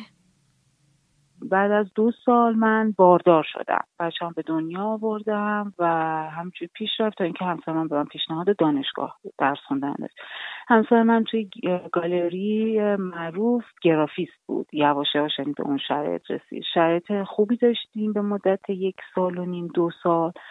منتها بعد به دلایلی که اونجا جوش خیلی عجیب غریب شده بود یه عده داشتن استعفا می‌دادن برن چون مدیر اون گارجی رسما انگار می‌خواست که تغییر بده وضعیت رو. و همسر من با اینکه ما یه بچه داشتیم توی اون شرایط رفت استعفا داد. می‌دونی این یکی از چیزایی بود که خیلی رو زندگی ما تاثیر گذاشت و مثلا همسر یهو بیکار شد و مجبور شد برگرده به چند تا لول پایینتر و این شرایط روحیش رو صد برابر بدتر کرد.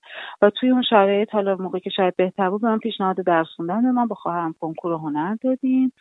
ولی می‌دیدم که اذیتم می‌کنه. اون اون سرویس که من باید تو خونه می‌دادم و با هم می‌دادم و اون اصلا براشون مهم نبود. و من شبها وقتی که دخترم و همسرم خواب بود درس میخوندم. با یه سختی عجیب غریبی درس خوندم دانشگاه قبول شدم. موقعی که خب کنکور عملی هنوز نداده بودم. جواب کنکور تئوریم اومد هیچکس باورش نشد که رتبه من اون رتبه است. همه فکر می‌کردم من پنج هزاری ده هزاری یه چیزی تو این مایه ها میشم. خب چون به اون شرایطی که داشتم بچه و اینا خب تایم درس خوندنم خیلی محدود بود. یه همچه فکر می‌کردم. و من رتبه مثلا رتبه خیلی خوبی شد 246 شد. من خودم حداقل برای شبانه دانشگاه هنر آماده کردم. اما وقتی هم که کنکور عملی دادم دانشگاه سوره قبول شدم. دانشگاه سوره قبول شدم و همسر من به من گفت آرزوی خونه پدری تو آوردی. و اونجا به شدت با من مقابله کرد. موقعی هم که من اصلا جواب کنکور نظرین اومد. همسر من اصلا به من تبریک نگفت.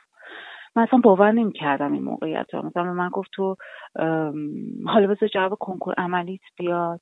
تا ببینیم چی میشه. یعنی سردی این شکلی. و بعدش هم مثلا جواب کنکور عملیم اومدم به من تبریک نگفت و کاملا مخالفت کرد. و من با یه اوقات تلخ و ضمنی که اصلا دانشگاه سوره قبول شده بودم خیلی تو ذوقم خورده بودم این که اصلا همسر من همراه هم نبود. اصلا تو خرید خونه توی کار خونه تو برای هیچی. مثلا کاملا مثل یه موجودی بود که انگار داره تمام زورش رو می‌زنه که منو ناامید کنه از اینکه من خب دانشگاه برم. اصلا من نمی‌تونستم جلوش کتاب دستم بگیرم. با اینکه خودش تو فضای هنر بود. اصلا من جلوش درس نمیخوندم. چون که به من میگفتش که مثلا کارا مونده یا مثلا الان کلی کار داری که مثلا حالا نشستی درس بخونی. و منم یه آدمی بودم که اگه چند تا مورد برای خودم می آوردم که این این رفتار کرده اصلا دیگه تکرارش نمی‌کردم. یعنی اجازه نمی‌دادم که بیشتر از این خورد بشم. و خب این کارو نصفشم میگم میخوابیدن و من مثلا بلند می‌شدم. یه تایم درس خونم زهران بالاخره میره دانشگاه و در این بین با یه پسری آشنا میشه. سر یه اتفاقی یه صحبتش رو من آمدم یه سی دی بخرم باجو مثلا یه متوجه شدم که این آدم مثلا این سب موزیک گوش میده من گوش میدم. همینجوری راجع به این چیزا وارد صحبت شدیم. و من هیچ واقعا ذهنیت دیگه نداشتم. و اینکه یواش یواش این صحبت ها بیشتر شد تو رفت و آمد و اون آدم متوجه شد که من ازدواج کردم و بچه دارم. من متوجه شدم که اصلا این آدم یه هوی انگار خورد تو ذوقش. ولی خب من دیگه به عنوان مشتری می اومدم می‌رفتم و دیگه هم به همین شکل ادامه دادم. ولی رفته رفته انقدر مشکلاتم از اون بیشتر شد که من مجبور شدم دنبال کار بگردم دوباره. چون من تو پروسه بعد از دانشگاه و اینا و بچه دار شدم کار نکردم. بعد دیگه مجبورشم دنبال کار بگردم مجبورشم که صحبت کنم راجع به یه سری مشکلاتم و اینا. خود به خود این آدم یواش یواش وارد مسائل خصوصی من شد. به مشکلاتم باش صحبت کردم و یه توجهی رو گرفتم که الان هم شاید بخوام بهش نگاه کنم مثلا اون چیز عجیب غریبی نبود. ولی من انقدر که تنها شده بودم با همون توجه رفتم سمت اون آدم.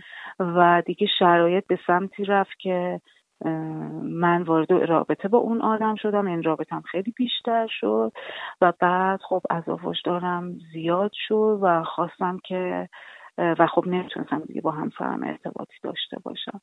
و در نتیجه بماند که اون موقعم خیلی هاشی ها برام درست شد. خانوادم فکر کردم من اعتیاد دارم که این شکلی شدم. دانشگاه هنر رفتم درگیر سری چیزاشم حتما اعتیاد دارم. توجه ندارم و نمی‌دونم. از اینجور چیزا و همسر منم یهو اصلا همه فاز جو... می‌دونی هیچ کس کمکی توی اون شرایط من به من نکرد. همه حالت این که فقط سرچ کنم ببینن خب الان زهرا کجا داره چی کار می‌کنه. هیچ کس وارد صحبت با من نشد. هیچ کس نخواست قدم برداره. مشاور خوبی به من معرفی کنه. نمی‌دونم یه شرایطی که من اگه می‌تونستم تو اون شرایط درست تصمیم بگیرم که این اتفاق برام نمیافتاد. اونا از بیرون می‌دیدن منو. ولی همه فقط دنبال این بودن که آها بفهمن الان زهرا داره چی کار می‌کنه. و خب باعث شد که من بیشتر گارد بگیرم نسبت به آدمای اطرافم و بگم که این مسیر رو من ادامه میدم هر چی می‌خواد بشه. و در نهایت از وجدان باعث شد که به همسرم بگم. که چه اتفاقی داره بر من میفته و دیگه بعدش جالبه که قبل از اینکه این اتفاق بیفته همسر من به من گفت ما باید از هم جدا شیم اصلا نمی‌دونست که چه موضوعی هست. فقط می‌دونست که من خیلی دل سرد شدم. و چون ناامید بود به من گفتش که آره ما اصلا دیگه و من اون موقع تازه هنوز به این فکر نیفتاده بودم که جدا شم. من اولا که خیلی ناراحت بودم بابت اینکه دارم دروغ میگم دارم به هر حال وقتی آدم داره کاری مخفیانه انجام میده دروغ میگه. در میره مثلا از بابت اینکه بخواد وایس یا ضعیف میشه تسلیم میشه. همه این حسا من تجربه کردم. اما مسئله که من داشتم این بودش که میگم یکی اینکه دورورم خیلی کمکی به من نمی‌کردن. یکی همی که خیلی نمی‌دونم انگار یه جایی دیگه پیش میره تو دیگه میگی که بذار هر اتفاقی که می‌خواد بیفته بیفته. دیگه ترسی نداری. که آقا مثلا تهش می‌خواد چی بشه. و اینکه من یه ترس فقط یه ترس که اون لحظه داشتم باهاش و مجبور شدم که از مهری و همه این چیزا یعنی اصلا نرم باش. اساسا هم که خیلی به این چیز اعتقادی نداشتم. این بودش که خب من میترسم که اگه دادگاه و اینا متوجه بشن شاید مثلا من چه می‌دونم سنگسار شم یعنی من حکم اینجوری بهم بدم و این آدم هم هی منو بابت این میپرسون یعنی بابای بچم ولی بعد من دیگه گفتم و همسرم گفت باید خانوادت بفهمن و جلسه گذاشته شد و من خب خانوادم به خانوادم گفتم و اون شب هرگز فراموش نمی کنم خیلی چیزا به هم گفته شد و یکی از چیزایی که برام خیلی دردناک بود من خواهرم وکیله. خواهرم بود آها نه با خواهرم قبلش صحبت کردم و قرار شد برادر من پدر من و همسر من تو این جلسه فقط باشم و من مقابل اونه. یعنی من قشنگ جایی هم که نشسته بودم روبروی اونا بود. و خب مثلا همسر من همچون که صحبت کردن که این کار کرده این کار کرده و هی جمله که تکرار می‌کردن که این آدم از خونه رفته بیرون. انقدر این جمله رو تکرار کرد که پدر من بعد برگشت گفت خب الان چیکار کنم؟ سرشو ببرم.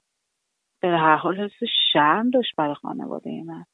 به هر حال من من اشتباهی کرده بودم که بر خیلی دردناک بود برای خانوادم. یه دو ماه ما تو این پروسه بودیم و خب دیگه خواستیم که توافق جدا داشتیم بدون اینکه خانوادم متوجه بشن چون اون میافتادیم تو پروسه این که اونا می‌گفتن نه باید مهریت رو بگیری. اینم می‌خواد میگو من سوخت دادم فلان بعد مهریت رو بگذری و من تو این شهر مخفیانه بدون که خانوادم متوجه بشن چیز کردم از این آدم توافق جدا شدم و درد بزرگی هم که توی اون شرایط داشتم تو راه راه دادگاه بود. به شدت تحقیر آمیز. یعنی اصلا هیچ وقت تصور نمی‌کردم که بخوام وارد همچین فضایی بشم تو زندگیم. اصلا.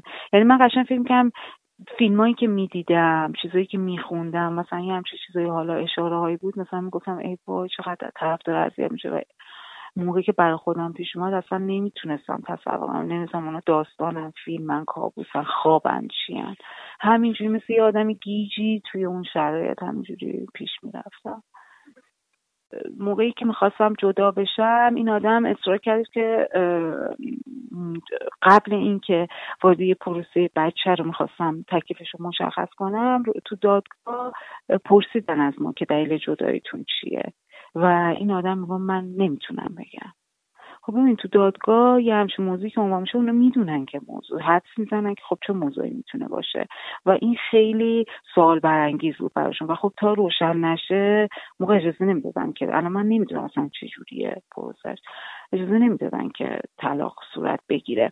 و خب یه سری جلسات هم خودشون به زور می‌گفتن که مثلا با مشاوره بری و هی اصرار که من نمی‌تونم بگم و اون آدم گفت باشه من این برگر رو خالی می‌ذارم. فقط به خاطر اینکه اگه قرار باشه خانمت بعدا ازدواج کنه براش مشکلی پیش نیاد. زهرا بعد از جدایی از دانشگاه انصراف میده. بعد از سه ترم درس خوندن. نقطه ضعفم بود اون مدل جدایی. هنوزم که هنوز من نقطه ضعفم با اینکه مطمئن من بعدها تو دوران کرونا دیگه در نهایت راضی شدم که تراپیمو شروع کنم. و موقعی که شروع کردم وای وای وای من هنوز که هنوز چیز دارم. نقطه ضعفمه. اون سبک جدایی. می‌دونی؟ با اینکه دلایل خودم و الان که فکر می‌کنم با مثلا زندگی نمی‌کردم. کما اینکه باعث نمیشه که من به اون شکل جدا می شدم یعنی من واقعا خودم رو تخریب کردم با اون شکل جدایی. و این خیلی آزارم میده. خیلی. هنوز که هنوزه. هنوز که هنوز داره از اذیتم می‌کنه که چرا من با اون مدل انتخاب با اون شرایط اگه قرار بود این زندگی به جدایی منتهی بشه چرا من این راه انده و خب من با چرا چرا گفتن من واقعا شرایط درستی نشتم برای زندگی کردم اصلا شرایط درستی نشتم. اینکه خب من مثلا با خیانت با این جمله با این کار با این عمل با این اکت یه مهری زدم توی زندگیم تا ابد و ده رنگار تا زمانی که زنده هم که من یه آدم خائنم. از زهرا پرسیدم که نسبت به کلمه خیانت چه واکنشی داره؟ اول از وجدان خودم باعث میشه که من فقط این واژه رو در مورد خودم به کار ببرم. ولی موقعی که منطقی میشم و فکر می‌کنم می‌بینم که این واژه اصلا چیز درستی نیست. آدما هر کاری که دارن انجام میدن به خاطر شرایطیه که درش قرار دارن. مثلا من چه امکاناتی داشتم؟ من به عنوان یه دختر تو خانواده پدریم چه برسه بعد زندگی مشترکم؟ هیچ چیزی نداشتم. من فقط آدم بودم که اگه قرار بود به جایی برسم که به خودم فکر کنم نه خودخواهی. اصلا من خودخواه هیچ وقت تو زندگی ندارم. جایی که بخوام به خودم فکر کنم به اینکه یه آدم هم میسه نیاز دارم یه سری خواسته ها دارم دقیقا همه چی بر علی هم. از رفتار خانوادم بگی تا این آدم. سوالت برام جالب بود که به عنوان خیانت بهش نگاه می‌کنی یا نه. به نظر اصلا کلمه خوشایندی نیست. مخصوصا انقدر تابو داره تو جامعه و اینا. حتی برای خود آدم ها. حتی برای اونایی که این اتفاق براشون افتاده. حتی برای کسی که خودشون این اتفاق و حالا مثلا ظاهرا به وجود آوردن. ولی مبارزه می‌کنم. باهاش دیگه مبارزه می‌کنم.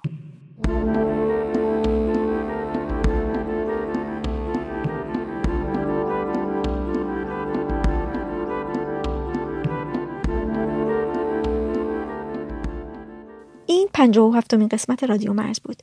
ممنونم از گروه کلی که موسیقی شروع و پایان پادکست رو ساخته و ممنونم از شما که تا آخر به این قسمت گوش دادید. مرزیه مرداد 1402